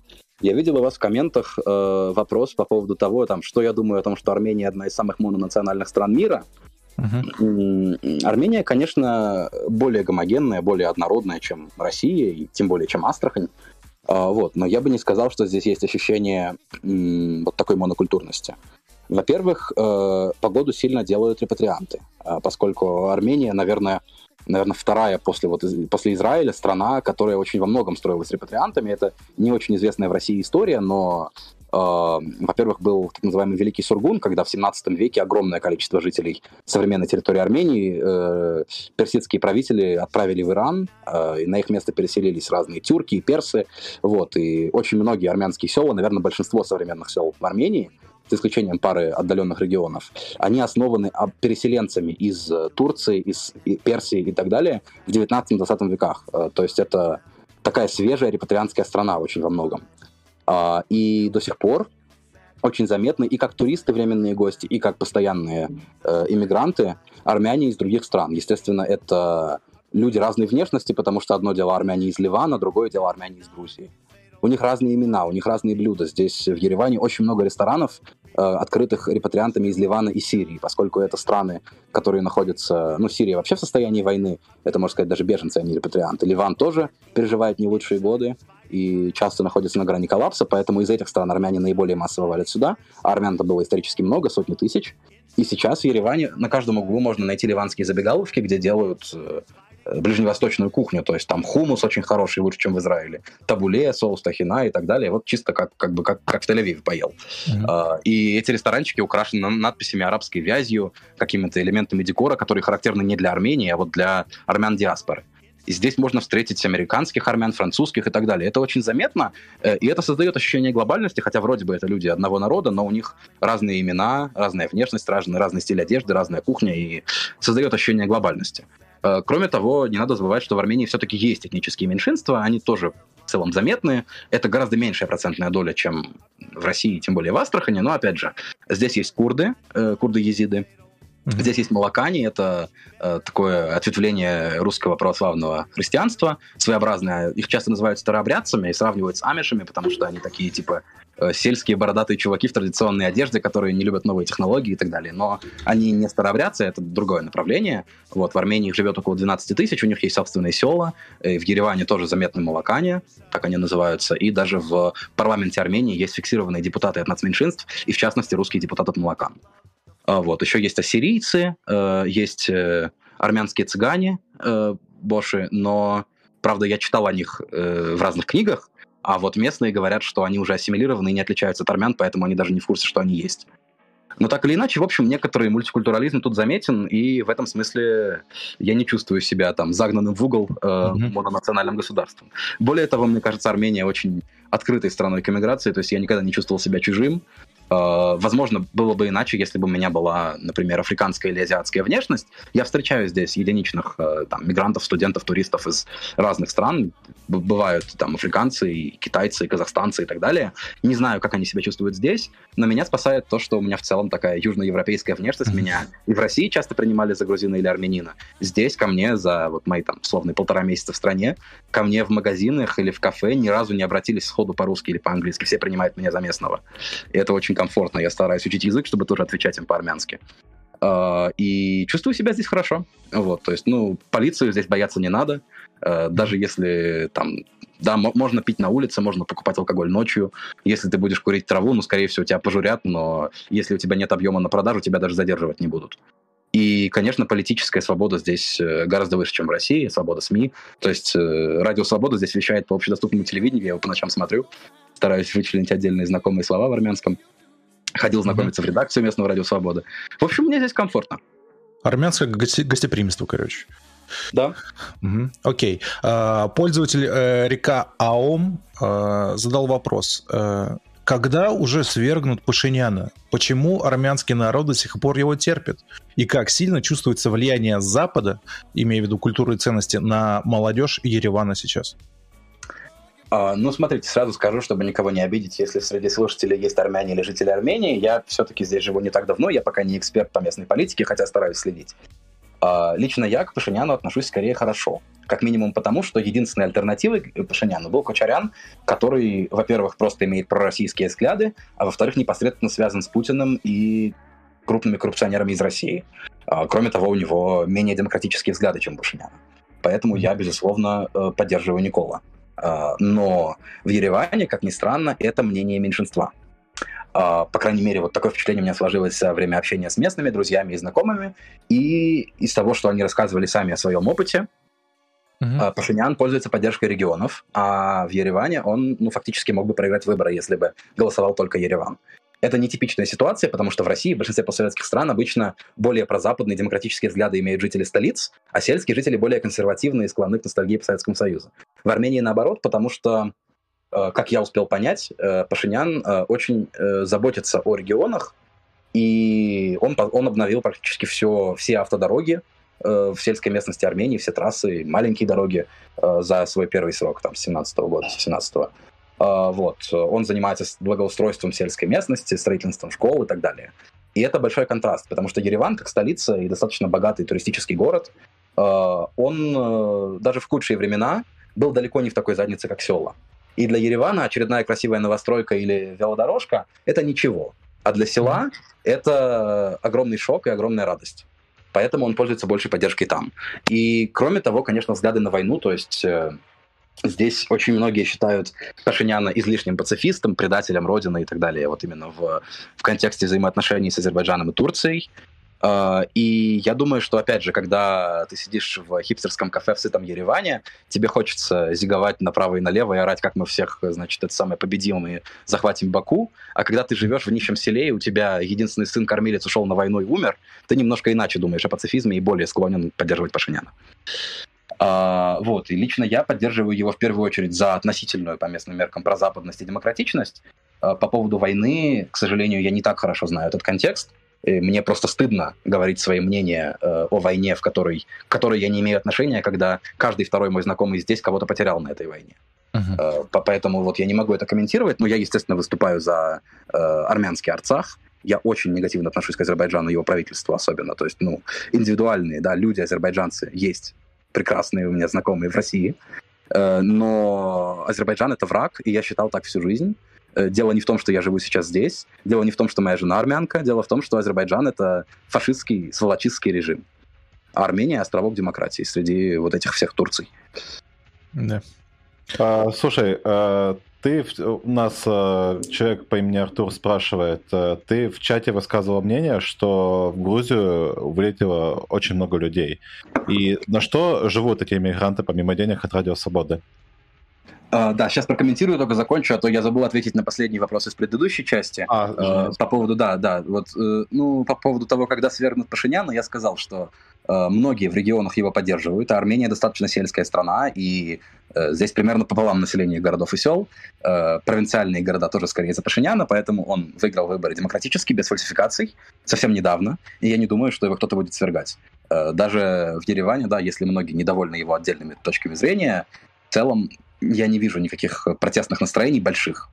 А, вот, и никаких серьезных групп, которые могут что-то изменить э, в его положении. А насчет влияния Запада, я бы сказал, что Ереван и ереванская молодежь находятся примерно на той же стадии глобализации, что Россия. В чем-то чуть больше, в чем-то, может быть, меньше. Э, вот, но по моему опыту общения со здешними ребятами, это, ну, примерно такие же хипстеры, как э, студенты высшей школы экономики. Вот, и то, что касается, не знаю, там, принятие ЛГБТ, с одной стороны, чуть лучше, с другой стороны, чуть хуже, потому что здесь нет и не было государственной пропаганды о том, что геи — это агенты НАТО, которые нас всех, значит, растормошат и так далее, э, и обидят и конвертируют в себя. Вот этого здесь не было и нет. А в России, мне кажется, гомофобия очень сильно поддерживается государством и развивается им. Но, с другой стороны, здесь в целом, э, наверное, побольше процент религиозных людей и людей вот таких вот как бы патриархально-консервативных. Поэтому, ну, я бы не сказал, что это очень queer-friendly город. Меня спрашивали в Твиттере. Э, да, я сам не могу на своей шкуре это судить. Э, вот, но, например, один мой товарищ, э, у которого волосы розового цвета, хотя он не гей, это да, никак не связано, но его армянский пограничник при въезде из Грузии сказал, что такие, как ты, портят нашу демографию, предполагая, что люди с розовыми волосами не рожают детей. Э, вот. Так что да, такие проблемы есть, но точно не больше, чем в России. Может быть, меньше даже. Потому что политической гомофобии, политической ксенофобии э, и так далее здесь, э, безусловно, меньше. Вот. И в целом ощущения от города вполне современные, прогрессивные. То есть здесь, очевидно, очень заметно влияние западной глобальной культуры во всем. От кафешек до музыки и взглядов людей. Так, ну и вернемся тогда к моему вопросу про финансирование, собственно. Uh, да, ну, я не могу говорить за всех, то есть я, я сам в Грузии не был никогда в жизни, э, к сожалению, пересекал границу Абхазии, еще когда был ребенком, не по своей воле, так уж вышло, вот, так что я считаю, что можно сказать, что я был в Грузии, потому что я считаю Абхазию частью Грузии, но непосредственно с грузинскими пограничниками я никогда не виделся, и внутри страны в современном ее формате не был. Э, поэтому я не могу знать, э, сколько их там и чем они живут, но я встречаюсь регулярно с людьми, которые едут в Грузию через Армению, потому что э, после очередного конфликта пару лет назад, связанного с выступлением россиянина в грузинском парламенте, Грузия прекратила авиасообщение с Россией, и сейчас долететь туда из России можно только через Ереван. Ну, либо через Украину, Беларусь, Турцию и так далее, но это сложнее, это дороже бывает и так далее. Поэтому да, постоянно российские политические проезжают здесь, то они бросают у меня вещи, пока днем гуляют по городу перед поездом в Тбилиси, то просто зовут в кафешки и так далее. Э, вот, я общался с разными людьми, там вот э, Лев Гаммер, это либертарианец и бывший глава штаба Навального в Краснодаре, он здесь был проездом, тот же Сайданвар, Саша Печенько и другие люди, которых я не могу называть, но, в общем, они есть. И от них я слышу, что Uh, в Грузии, да, очень много скопилось за последний год российских оппозиционеров, это сотрудники штабов Навального, региональных, потому что сейчас завели какое-то такое дело уголовное на днях, которое можно трактовать очень широко и наказать по нему, в принципе, всех, кто был причастен к этим структурам. Поэтому люди валят Челябинск, Питер, Краснодар, разные. Вот координаторы штабов, волонтеры, очень многие выезжают. После того, как приходят домой к их мамам, бабушкам и ищут их. А, люди бегут в том числе от военкоматов. А, очень много сотрудников да, иноагентов или нежелательных организаций. Это бывшая МБХ Медиа, Открытая Россия, а, либертарианская партия и так далее. Вот. И по словам моих друзей, которые там живут, ты просто не можешь спокойно купить лаваша в лавке на своей улице, чтобы не встретить кого-то там из культраба команды 29 или ФБК. А, и на что они живут? А, не знаю. Ну, я вот э, эмигрировал, да, я продолжаю жить на свою зарплату, я работаю так же, как работал, э, и все. Предполагаю, что эти люди тоже, то есть, ну, вероятно, в этом оппозиционном контингенте довольно велика доля людей, которые работают удаленно или на фрилансе, там, да, журналисты, видеоблогеры, такие вот вещи, э, или программисты какие-нибудь, опять же, потому что туда едут не только видные оппозиционные деятели, но и просто люди, которые принадлежат к тусовке, и вот э, я на днях узнал, что Рома Бордунов, который был SMM щиком Aviasales и просто шутил в Твиттере, после какого-то там задержания он тоже живет в Тбилиси, хотя он, да, не политик абсолютно. Э, и не журналист. Но я предполагаю, что он продолжает работать с Aviasales, почему нет. Так что вот так вот. Ну, я слышал э, о единичных кейсах того, что там какие-то оппозиционные организации оказывают материальную поддержку на первый месяц или типа того, но э, ну, в Армении такого нет, я не знаю, что там в Грузии, вот, но это вряд ли массовая история. Большинство живет как жило, то есть, ну, либо что-то занимают, либо донаты собирают, либо работают. Слушай, а касательно Грузии, ну, естественно, мы не можем обойти стороной как бы этот вопрос, мы уже косвенно о нем э, говорили так или иначе. А, значит, вот Грузия успела, э, скажем так, подчинить Аджарию до войны 2008 года, но остальные территории э, контролируются, ну, как бы под контролем Российской Федерации, да? А, при этом ты а, рассуждаешь о так э, или иначе имперских замашках Российской Федерации с обучением э, бедных абхазцев русскому языку, но сам факт того, что грузины бы, они бы, скорее всего, поступали точно так же, а, ты как-то вот про это не говоришь. Хотелось бы вот немножко прояснить твою позицию. То есть э, по, по факту же получается, что и Грузия так же бы сделала, и вот Россия сейчас так делает. Кто прав, кто правее, кто виноватее? А, ты прав, что это дилемма. Э, это то, что мы уже затрагивали в контексте Поволжья, когда ты говорил, какая разница, будут татар угнетать из Москвы или из Уфы. Э, это, в принципе, та же самая история. Я тогда говорил, что лучше уж из Уфы или марийцев из Казани, да, потому что ближе, потому что сохраняется больше разнообразия, потому что сохраняется больше баланс. Mm-hmm. Отторгать территории от и так маленькой Грузии в пользу самой большой в мире страны России, я считаю скорее негативным явлением. А, кроме того, э, да, э, Россия гораздо более авторитарное государство, чем Грузия. Э, государство, которое может меньше надеяться на сотрудничество с Западом, которое может меньше надеяться на дальнейшую демократизацию, поэтому можно предположить, что уровень жизни и особенно свобод в том числе, да, даже касаемо этноактивизма в России, его достаточно сильно давят, чтобы не думали русские националисты. Mm-hmm. Я предполагаю, что в Грузии пусть есть свой национализм и есть такие как бы проблемы, по крайней мере, это страна с более демократичными и честными судами и с более свободными законами, которые позволяют заниматься теми же миноритарными языками с, большим, с большей степенью успеха. А, вот. Но основной аргумент, да, э, я не хочу, чтобы у путинского режима было больше земли, больше денег и больше людей. А маленькая Грузия, как имперский актор, к тому же очень сильно подконтрольная Евросоюзу и НАТО, и Америке, э, да, мне кажется, более безопасной э, опцией для меньшинств хотя, конечно, они не согласны.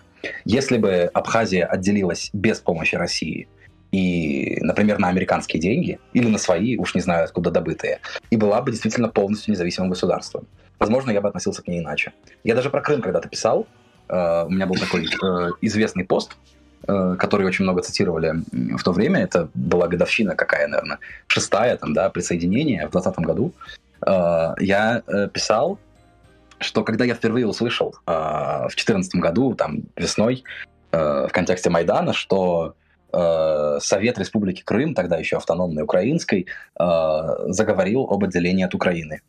Я, как наивный тогда еще юный человек, э, подумал, что Крым может стать э, независимым от всех, и от Украины, и от России. Я этому радовался и говорил своей тогдашней девушке, поехали жить туда. Э, потому что я в детстве отдыхал в Крыму очень много с родителями, когда он был вполне украинским, и мне там очень нравилось. И если бы это был независимый Крым ото всех, Uh-huh. ну, пусть с поддержкой Евросоюза или кого-то, или, или, или без, пусть с поддержкой Турции даже, не дай бог. Uh-huh. да, я, я бы не был против его отделения. Я в целом люблю любой сепаратизм. только не тогда, когда это, типа, скрытый империализм. Номинально, да, вот у вас Абхазия, uh-huh. но по факту, да, почти все граждане Абхазии имеют российские паспорта.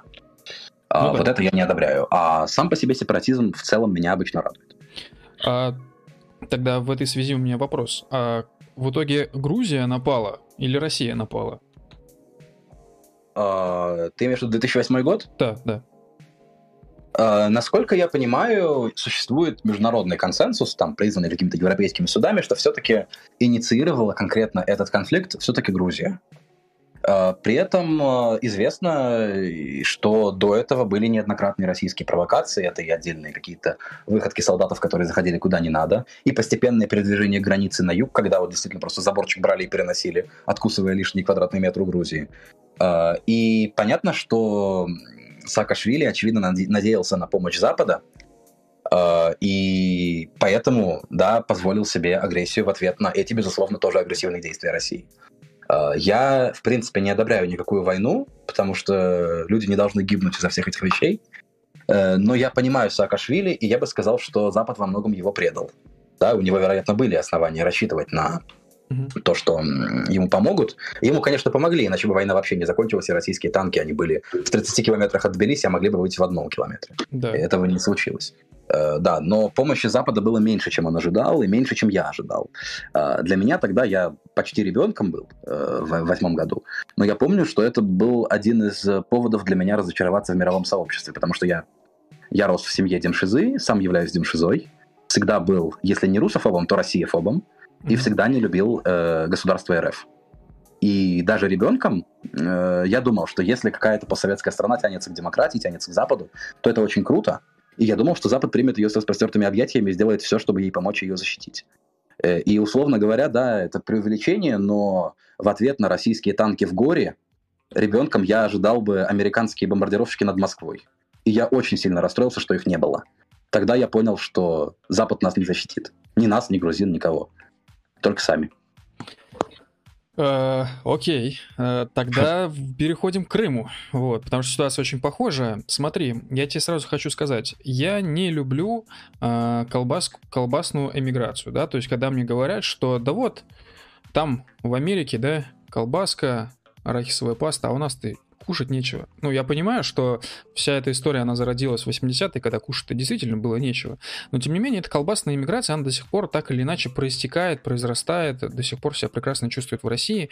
А, тут уже можно сказать вообще о целом каргокультизме, скажем так, да. А, тем не менее, я не очень тоже вот как бы, я как-то так спорно очень отношусь, скажем, к колбасному патриотизму, когда, ну, говорят, что вот, ну, вроде, ладно, что, Единая Россия, зато дорогу проложили. Ну, ладно, ладно, лучше, чем ничего. Вот мне это тоже не очень нравится. Однако, а, посмотрим просто, например, Крыма, да. Одна из свежих новостей, я вот на, на днях читал, значит, в Крыму а, количество туристов а, превысило количество туристов за 89-й, кажется, год. То есть туристы прям прут, едут, Крым э, богатеет невероятно. И в Крыму действительно, однако же, и дороги проложили, и стадионы построили, и там Севастополь, и другие города в порядок провели. И потихоньку вроде все налаживается. Ну вот, казалось бы, да, я так понимаю, как ты уже в том числе говорил, что, ну, э, Крым, я так понимаю, по твоей логике должен быть украинским, но почему? Почему так-то? Если мы получаем по факту совсем другой результат. То есть, когда он был при Украине, людям жилось там совсем иначе. И не в плане свободнее. Может, конечно, было свободнее, но по материальным каким-то достаткам. Ну, хуже же объективно.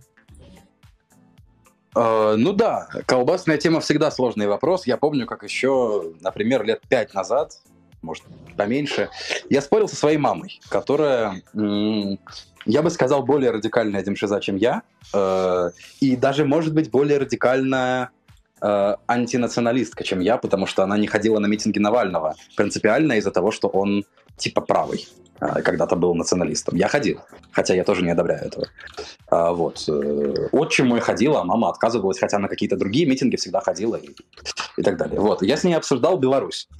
А, у меня э, как раз там 5-6 лет назад была девушка из Беларуси. Она была из Минска.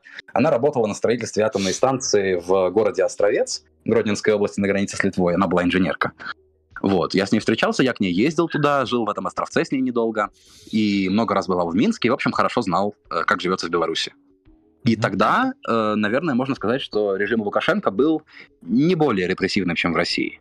А вот э, благосостояние именно в областях, в селах, в маленьких городах было заметно лучше. То есть зарплаты были такие же низкие или ниже, но состояние транспорта, подъездов, благоустройство парков, э, все вот эти вещи были, э, может быть, они были не очень стильными, но они были хорошими, они были. А в российских райцентрах я хорошо знаю, что этого много где нет до сих пор.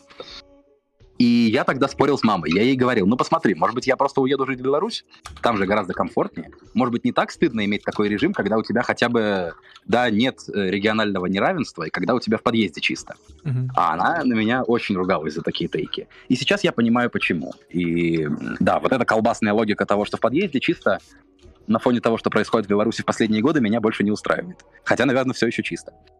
А, в контексте благоустройства Крыма да, ну, во-первых, не надо забывать, что все, эти, все это новое строительство и привлечение туристов, опять же, финансируется в том числе налогами россиян из других регионов, которые сами на этом теряют благоустройство собственного региона. И, во-вторых, э, для меня этот вопрос лежит в идеологической плоскости, поскольку я не крымчанин, я не знаю, как там жилось и как там живется, я не был там с 2000, наверное, девятого года, а то и дольше, наверное. Mm-hmm. А, вот, и это я не могу судить, но если мы говорим чисто на идейном уровне, э, да, я против расширения территории России, и я против того, чтобы Россия продолжала обижать свои бывшие колонии, э, отнимать у них землю, деньги, ставить туда своих политиков и так далее. То есть я против российского влияния что в Кыргызстане, которое выражается в каких-то других вещах, да, там, в том, как распределяются деньги с продажи местных ресурсов, в том, как направляются мигрантские пути, в том, э, как э, президенты Кыргызстана вынуждены говорить об отношениях с Россией о Кремле. Э, точно так же я осуждаю влияние России на то, что происходит в той земле, которая оказалась по стечению обстоятельств частью Украины. Я против расширения этой страны. И, естественно, я, как россиянин, не одобряю действия, какими бы они ни были справедливыми или радующими крымчан или радующими россиян, если от этого падает благосостояние всей страны, потому что падает курс рубля, mm-hmm. потому что вводятся санкции, хуже даются визы, закрываются посольства и так далее. Это неоправданно, я считаю. А, а вот что касательно референдума, я, к сожалению, не нашел, ну, не видел просто-напросто на твоем канале постов по поводу референдума крымского. Ты как считаешь, он был честным или нет? Э, я думаю, что он был во многом нарисован, там какие-то фантастические проценты, но при этом я допускаю, что даже в случае честного референдума результат тоже был бы за присоединение к России, просто с меньшим процентом. Я так понимаю, что многие люди, которые были искренне против, они либо его бойкотировали, mm-hmm. либо уже успели уехать в Украину материковую, mm-hmm. либо еще по каким-то причинам не голосовали, и кроме того, наверное, даже, даже при этом, вероятно, многие голоса были нарисованы, потому что мы хорошо знаем по всем российским выборам и референдумам, что это случается. Это правда. Uh, вот. Uh, то есть я, я допускаю, что было бы, например, 55% или 60% или сколько-то при честном референдуме за вхождение в состав России. Я не гарантирую этого, но предполагаю. Uh, при этом uh, я считаю, что этот референдум юридически ничтожен, постольку, поскольку он не согласован с ООН, не имеет международного наблюдения, и по-хорошему, да, в идеале, с точки зрения соответствия всем нормам, он должен был быть согласован еще и Киевом. Понятно, что это представить очень трудно, хотя мирные разводы государств случались, да, э, относительно мирные, как Черногория выделилась из состава Сербии, бывшей Югославии, последней. Э, Южный Судан от Большого Судана отделился, конечно, там была и война, но это всеми признанное государство, которое отделилось при наблюдении международного сообщества. Такие случаи, да, они должны контролироваться и иметь много сторон. А односторонние у нас тут войска, угу. проводим референдум как хотим и все, это не, не имеет для меня никакого морального как бы решающего значения. Угу. Хорошо. Смотри, давай тогда э, заключительный вопрос задам тебе. А, люди у нас, ну не только в нашей стране, а вообще буквально готовы убивать и геноцидить друг друга только потому, что говорят на другом языке или принадлежат какой-то другой крови. Вот. У нас в стране 190 народов, как э, пишется на Идель Урале. Э, или как Идель Реалиях, по-моему, да? Правильно твой ресурс называется? Да. Да, вот. Э, они постоянно грызутся между собой.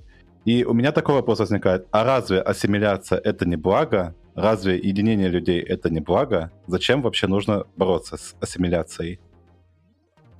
Uh, ну, здесь можно вспомнить, во-первых, просто об исторической справедливости, потому что ассимиляция — это всегда процесс, uh, если даже не открыто насильственный, то вызванный какими-то факторами, которые вынуждают людей ассимилироваться, потому что так удобнее найти работу, так удобнее получить образование и так далее. То есть это э, некоторое нарушение того, что было. Вот был, был, были марийцы, которые жили в своем лесу, э, говорили на своем языке и других не знали. Может быть, знали чувашский и татарский, но не русский. Потом пришли русские завоеватели, и Мариэл стала частью России. Да? Почему мы должны сохранять марийский язык? Потому что он там был, и справедливо сохранить его там, где он был. Точно так же, как русские националисты возмущаются, что русский язык уходит оттуда, где он был, например, из Узбекистана. Э, да, при том, что марийский язык был в Мариэл гораздо дольше, чем русский язык в Узбекистане. Э, во-вторых, э, мне кажется, история про конфликтность во многом надуманная. Э, да, э, действительно существуют разные территориальные, культурные, религиозные споры между разными народами, э, но я бы не сказал, что в России так много потенциальных горячих точек. я не думаю даже, что, например, татары и башкиры могли бы выяснять свои вопросы с помощью войны в какой-то гипотетической ситуации распада. Скорее всего, это была бы просто ожесточенная полемика по телевизору, в СМИ, на улицах, возможно, какие-то драки, но не война. При том, что это один из самых горячих кейсов. То есть, ну, у чувашей, у марийцев, у макшан, у эрзян, у карел, у бурят. Никаких таких претензий никому нет. Возможно, бытовые конфликты, да, если русские гнобят бурят, называют их налимами, есть такой термин там, да, считают их деревенщиной э, и так далее. Э, ну, возможно, да, в какой-то ситуации бурят пойдет набьет морду русскому соседу ксенофобу. Но это не будет война, это не будет ни депортации русских из Бурятии. Я не верю в это. И как бы даже постсоветский опыт показывает, что конфликты были далеко не везде. Ну, слушай, у нас же есть под, э, под глазами пример той же самой Чечни, где были и депортации, где были и чистки на, на национальной почве и прочее, прочее, прочее. Почему ты считаешь, что не возникнет таких же проблем, если, ну, в других же регионах, если будут э, поддерживаться локальные сепаратисты? А, я думаю, что здесь э, есть какой-то ряд факторов, которые позволяют. Я, я не политолог, но я предполагаю, что это можно достаточно достоверно предсказать, исходя из того, собственно, о каком регионе мы говорим, то есть какое там соотношение населения, какие там взаимоотношения, то есть, ну, да, какая там религия, отличается ли она от религии соседей. А, опять же, важный фактор — это иностранное влияние. Естественно, я не люблю разговоры об иноагентах, поддержке сепаратизма Запада, потому что я сам всем этим занимаюсь. Но, э, например, трудно отрицать, что в чеченских событиях было заметное влияние Саудовской Аравии и других э, ближневосточных стран. Соответственно, э, да, я не могу себе представить, что родственники марийцев, например, финны или венгры, будут наускивать марийцев резать русских. Это маловероятно. Финляндия не то же самое, что Саудовская Аравия.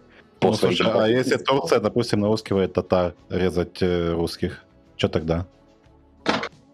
Ну, во-первых, я такого тоже пока не встречал. Э, да, Турция, если кого и режет, то только армян и курдов. Ну, я слушай, у Турции, во-первых, есть э, пантюркистские настроения, это раз. Во-вторых, когда, если ты помнишь, по-моему, в семнадцатом году была проблема с Э, российским э, штурмовиком, который сбили турецкие истребители. Mm-hmm. Вот. И Татарстан отказался вводить санкции против э, Турции, потому что как бы это братский народ. Что будет, если Турция начнет поддерживать, собственно, татарских сепаратистов? Ну, я бы хотел сказать, что, в принципе, то турки, они вполне себе пытаются постоянно русских порезать в Сирии. Вот. Ну, косвенно, но пытаются же. Просто вот... Да, ну я, я, я думаю, там дело отнюдь не в любви к Татарстану, да, Сирия тут ни при чем. А так, ну, конечно, я не могу загадывать, я не могу ничего гарантировать, но вот у меня есть такое впечатление, что э, если и будут на территории России в случае там, да, распада или появления конфедерации какого-то другого формата э, управления этих регионов, если и будут какие-то конфликты, я думаю, что этнический вопрос э, моментально затмится вопросом классовым, клановым и так далее. То есть, ну, э, бандиты, олигархи, чиновники, передел ресурсов — это гораздо более реальные опасности, чем э, конфликт башкир и татар, которые просто ругаются в интернете. Э, и опять же, ну, единичные горячие точки возможны, но, например, про Карелию или Мариэл э, или Хакасию. Это, в это невозможно поверить. То есть большинство регионов э, этим затронуто не будет. Про Турцию, да, ну, у меня к ней сложные отношения, у меня есть близкие друзья, которые очень пекутся за будущее татарского народа, сами татары, татароязычные люди, которые, э, ну, можно сказать, уповают на Турцию как э, некий гарант того, что их совсем не раздавит Россия, что в случае чего придет далекая помощь и так далее. И я их понимаю. Э, но как абсолютно проармянский человек, я, конечно, в общем, отношусь к этому государству негативно, э, и вот тут не знаю, то есть, ну, не знаю, хотел ли бы я видеть э, турецкие танки в Казани, но вот в Ереване не хотел бы, скажем так. Будут ли они в Казани? Я думаю, что нет. Э, но гарантировать никто не может. Так или иначе, сохранение всех этих э, идентичностей, да, языков, почему, собственно, это положительная история, помимо того, что это восстановление исторической справедливости или поддержание этой справедливости, да, это еще и вопрос культурной и лингвистической ценности языкового и культурного разнообразия. Это вопрос, с одной стороны, как бы научный, с другой стороны вопрос э, эстетический, да, и такой идеологический. То есть у меня даже есть знакомый коллега-лингвист, э, который изучает языки э, меньшинств в России, в том числе потому, что он христианин, и как-то для себя мотивирует ценность этого через э, вавилонское столпотворение, вот это все. То есть, ну, разные мотивации у людей. Опять же, психологическая мотивация. Есть история, которую я очень люблю приводить. Мне кажется, на двух или трех стримах я ее уже кратко рассказывал. Есть такой народ в Хабаровском крае, Орочи. Mm-hmm. Это народ тунгусской группы, они родственники нанайцев, эвенков, и нигидальцев и так далее. Очень маленький народ, который жил буквально в двух-трех селах, и то, поскольку до этого они были кочевниками, то, поселившись в селах, они уже сразу жили в соседстве с русскими и так далее. Украинцами, там, татарами. Вот, это Хабаровский край, побережье Тихого океана, если я правильно помню, ну, какой-то залив там или пролив около Сахалина. Э, вот, и э, эти орочи, э, к ним в 2001 году поехала экспедиция, которая состояла из двух моих бывших научных руководителей. Тогда они еще сами были студентами, наверное, аспирантами. Кирилл Масленский и Влад Баранова. Вот, они поехали туда изучать ситуацию с ороческим языком, как социолингвисты, посмотреть, жив ли он, кто на нем говорит, как на нем говорят, что от него осталось. Потому что было известно, что он бедствует. Они приехали и, в общем, обнаружили, что язык уже умер. Фактически, да, никто не использовал его для живого общения. Только отдельные старики помнили отдельные слова. А, и что еще они там зафиксировали? Самое интересное. Во-первых, в одном из интервью местный старик говорил, Uh, да, как бы мы перестали фактически быть орочами. То есть мы забыли свои костюмы, блюда, образ жизни, там, традиционное хозяйство. Мы забыли язык. Нас ассимилировали, мы как бы никто. При этом, говорит этот дед, я как бы азиат, я узкоглазый, я не могу быть русским. Мне скажут, ну какой ты русский? Да, ты, ты азиат, ты коренной сибиряк, коренной дальневосточник. Соответственно, кем, кем же мне быть? И дальше он выдал такую фразу. Мы можем хоть африканские танцы танцевать, только чтобы хоть как-то отличаться. Чтобы, как бы, понимаешь, объяснить свою узкоглазость миру, да, оправдаться за то, что ты вроде как русский, но на самом деле-то ты не русский. И дальше ты начинаешь изобретать, заимствовать танцы у бушменов, а кухню у корейцев только чтобы отличаться. И другая история из того же самого села. Местная учительница по своей инициативе с детьми, орочами, которые говорили только по-русски, однажды поставила в школе на каком-то празднике сценку в актовом зале. Сценку на ороческом языке, который умер и которым не владел никто из этих людей. Что они сделали? Они взяли грамматику и словарь, написанные лингвистами для лингвистов, не очень понятные человеку без специального образования. И стали ставить э, перевод какой-то сказки на русском языке, стали ставить подряд ороческие слова. Без грамматики, без согласования, без падежей, без всего. Просто лепили как в словаре. Да, естественно, если бы были живые носители этого языка, они бы сказали, что это бред сумасшедшего. Но им это было важно. Они хотели показать, кто они такие, и сделать сценку на своем языке. Эти два случая и многие другие, известные мне по разным конференциям с представителями народов Севера, и не только Севера, показывают, что идентификация с э, миноритарным прошлым — это психологическая потребность. Если что-то не дает тебе чувствовать себя просто русским, ты все равно будешь э, непонятно откуда да, выковыривать из пальца э, какие-то отличия.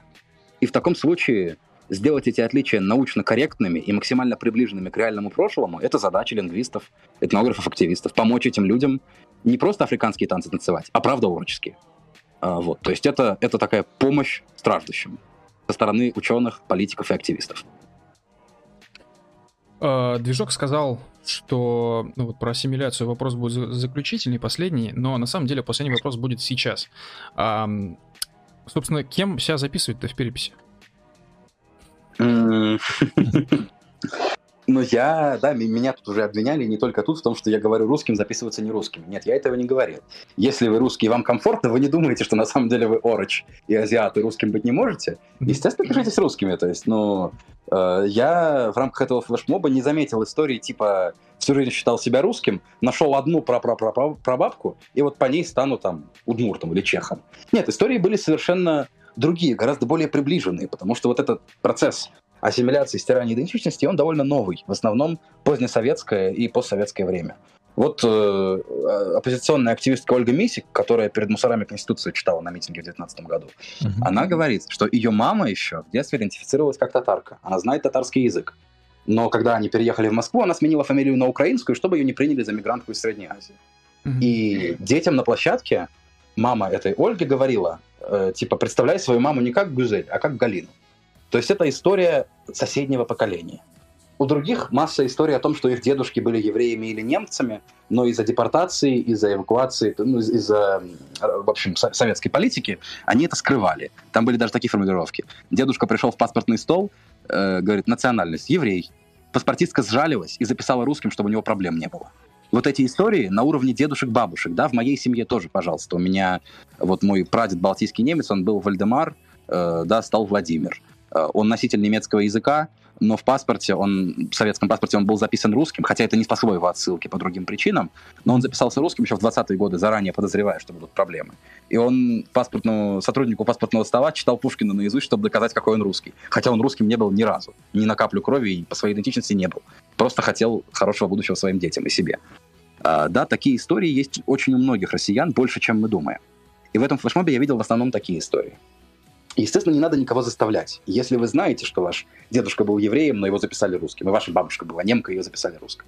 Если вас это не смущает, если вас не интересует, не привлекает еврейская и немецкая культура, если вы не хотите учить соответствующие языки, если вас ничего не связывает с диаспорами этих народов, конечно, не обязательно это писать. Это вопрос личного выбора, и тут невозможно агитировать. То можно только напомнить, что, может быть, все-таки опыт ваших бабушек и даже мам э, вам важен, и в таких случаях, да, конечно, стоит записываться тем, кем ты себя ощущаешь. Я записал себя, я не участвовал в предыдущих переписях, я уж не знаю, как они проходят, во втором-десятом году, да, я был еще относительно маленьким, и, может быть, кто-то приходил к родителям, спрашивал, я уж не знаю, кем они меня записали, но я даже не помню переписчиков ни разу. Э, поэтому единственный акт формального утверждения национальности у меня был э, при заключении брака. Э, там в свидетельстве о браке есть такая графа «национальность», и запомнить ее можно одним из примерно 200 вариантов классификатора, того же, который используется в переписи. Классификатор идиотский абсолютно. Составляли его какие-то не этнографы, а придурки, потому что там э, рандомно перемешаны национальности реальных этнических групп и названия жителей страны, типа нигериец. Хотя в Нигерии сотни народов, но мало того, что нигериец есть, а, например, зимбабвийца нету. Почему, непонятно. Но человеку из Зимбабве просто нечего ставить из этого списка, если он женится на россиянке. А, да, то есть список очень странный, там летает порядок слов, например, Э, среднеазиатский еврей, но при этом цыган среднеазиатский, как название какого-то биологического вида. Очень странный список, да, но в этом списке я выбрал как раз-таки среднеазиатского еврея, потому что я, я долго над этим думал, то есть э, у меня были разные э, предположения, кем записаться. Uh, я думал записаться марийцем, хотя марийских корней у меня нет, но я выучил неплохо марийский язык, участвовал в марийском активизме, координировал перевод интерфейса ВКонтакте и Телеграма на марийский язык, выступал по марийскому телевидению на марийском языке. Э, и я думал записаться вот марийцем как раз, чтобы типа поддержать численность вот по, по мотивации Артема Малых, который я рассказывал. А, но потом решил, что все-таки я буду ощущать это как вранье. И все-таки я не мариец. Вот. И окончательной формулировкой я выбрал э, среднеазиатского еврея. Э, эта формулировка на самом деле попала в таблицу, потому что есть субэтническая группа бухарских евреев, которые исторически жили в Центральной Азии, в Узбекистане, Кыргызстане, Таджикистане. А, это... А, они говорили на персидском диалекте, можно сказать, на диалекте таджикского. И в постсоветское время практически все бухарские евреи из Центральной Азии уехали э, даже не в Израиль, а в Америку. Есть целый квартал э, в Нью-Йорке, где живут в основном вот, евреи из Узбекистана. Их культура довольно сильно отличается от европейских, там, ашкенадских евреев или еще каких-то. То есть они очень много переняли от узбеков и таджиков. И не только язык, но и одежду, блюда, некоторые даже представления. Например, в начале стрима я говорил, что а, в Израиле по дефолту правильным евреем считается еврей по материнской линии, uh-huh. но в Узбекистане было наоборот. Как и у тюрков, все шло по отцовской. Сейчас эти различия стираются, это очень грустно. Но так или иначе, э, правильно эти евреи называются бухарскими или даже просто бухарцами. А в классификаторе они оказались среднеазиатскими. Уж я предполагаю, что это было про них, уж не знаю. Но я выбрал себе эту категорию, хотя бухарских корней у меня нет. У меня евреи ашкеназы, сефарды, горские – но э, я считаю Астрахань частью исторической Центральной Азии, потому что у нас стоял Хазарский Итиль, у нас стоял Золотоордынский Сарай-Бату, э, у нас до сих пор есть полупустыни, верблюды, мечети и все атрибуты, короче, Центральной Азии.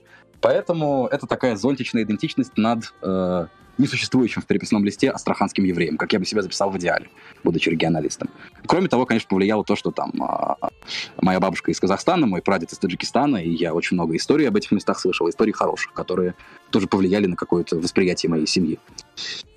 Вот, поэтому, да, я запишусь среднеазиатским евреем, если смогу это сделать, находясь за границей. Скорее всего, не смогу, потому что, как я понял, заполнять э, бланк на госуслугах можно, но потом все равно нужно предъявить его переписному чуваку, который к тебе приходит ножками, иначе он как бы не будет принят, этот лист.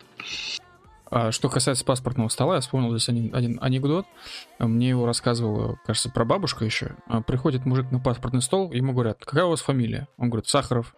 Его спрашивают, а полная? Он говорит, Сахарович. А еще полнее, Цукерман. Вот. Что ж, э, Федя, большое спасибо, то, что сегодня к нам пришел. Мне кажется, что мы отлично с тобой пообщались. Задали, в принципе, ну, наверное, все вопросы, которые мы могли тебе задать. Может быть, что-то потом вспомним еще, вот, что забыли здесь озвучить. А, друзья, кто нас слушал и кто нас будет слушать в записи, вам также отдельное спасибо, что вы нас слушаете, что на нас подписываетесь. Напоминаю, что э, прожектор Борис Ельцин, так же, как и все наши другие подкасты, а, скоро появится в подкаст-терминалах в iTunes Store, Гугле, Кастбоксе, Spotify, Яндекс Музыки и так далее. Рейд Движок, вам, как всегда, низкий поклон. Спасибо гостю. Да, да спасибо, Федя. Все да, спасибо тогда. большое, было очень интересно. Давайте тогда спокойной ночи. Еще раз всем спасибо и пока-пока. Да, пока. Пока.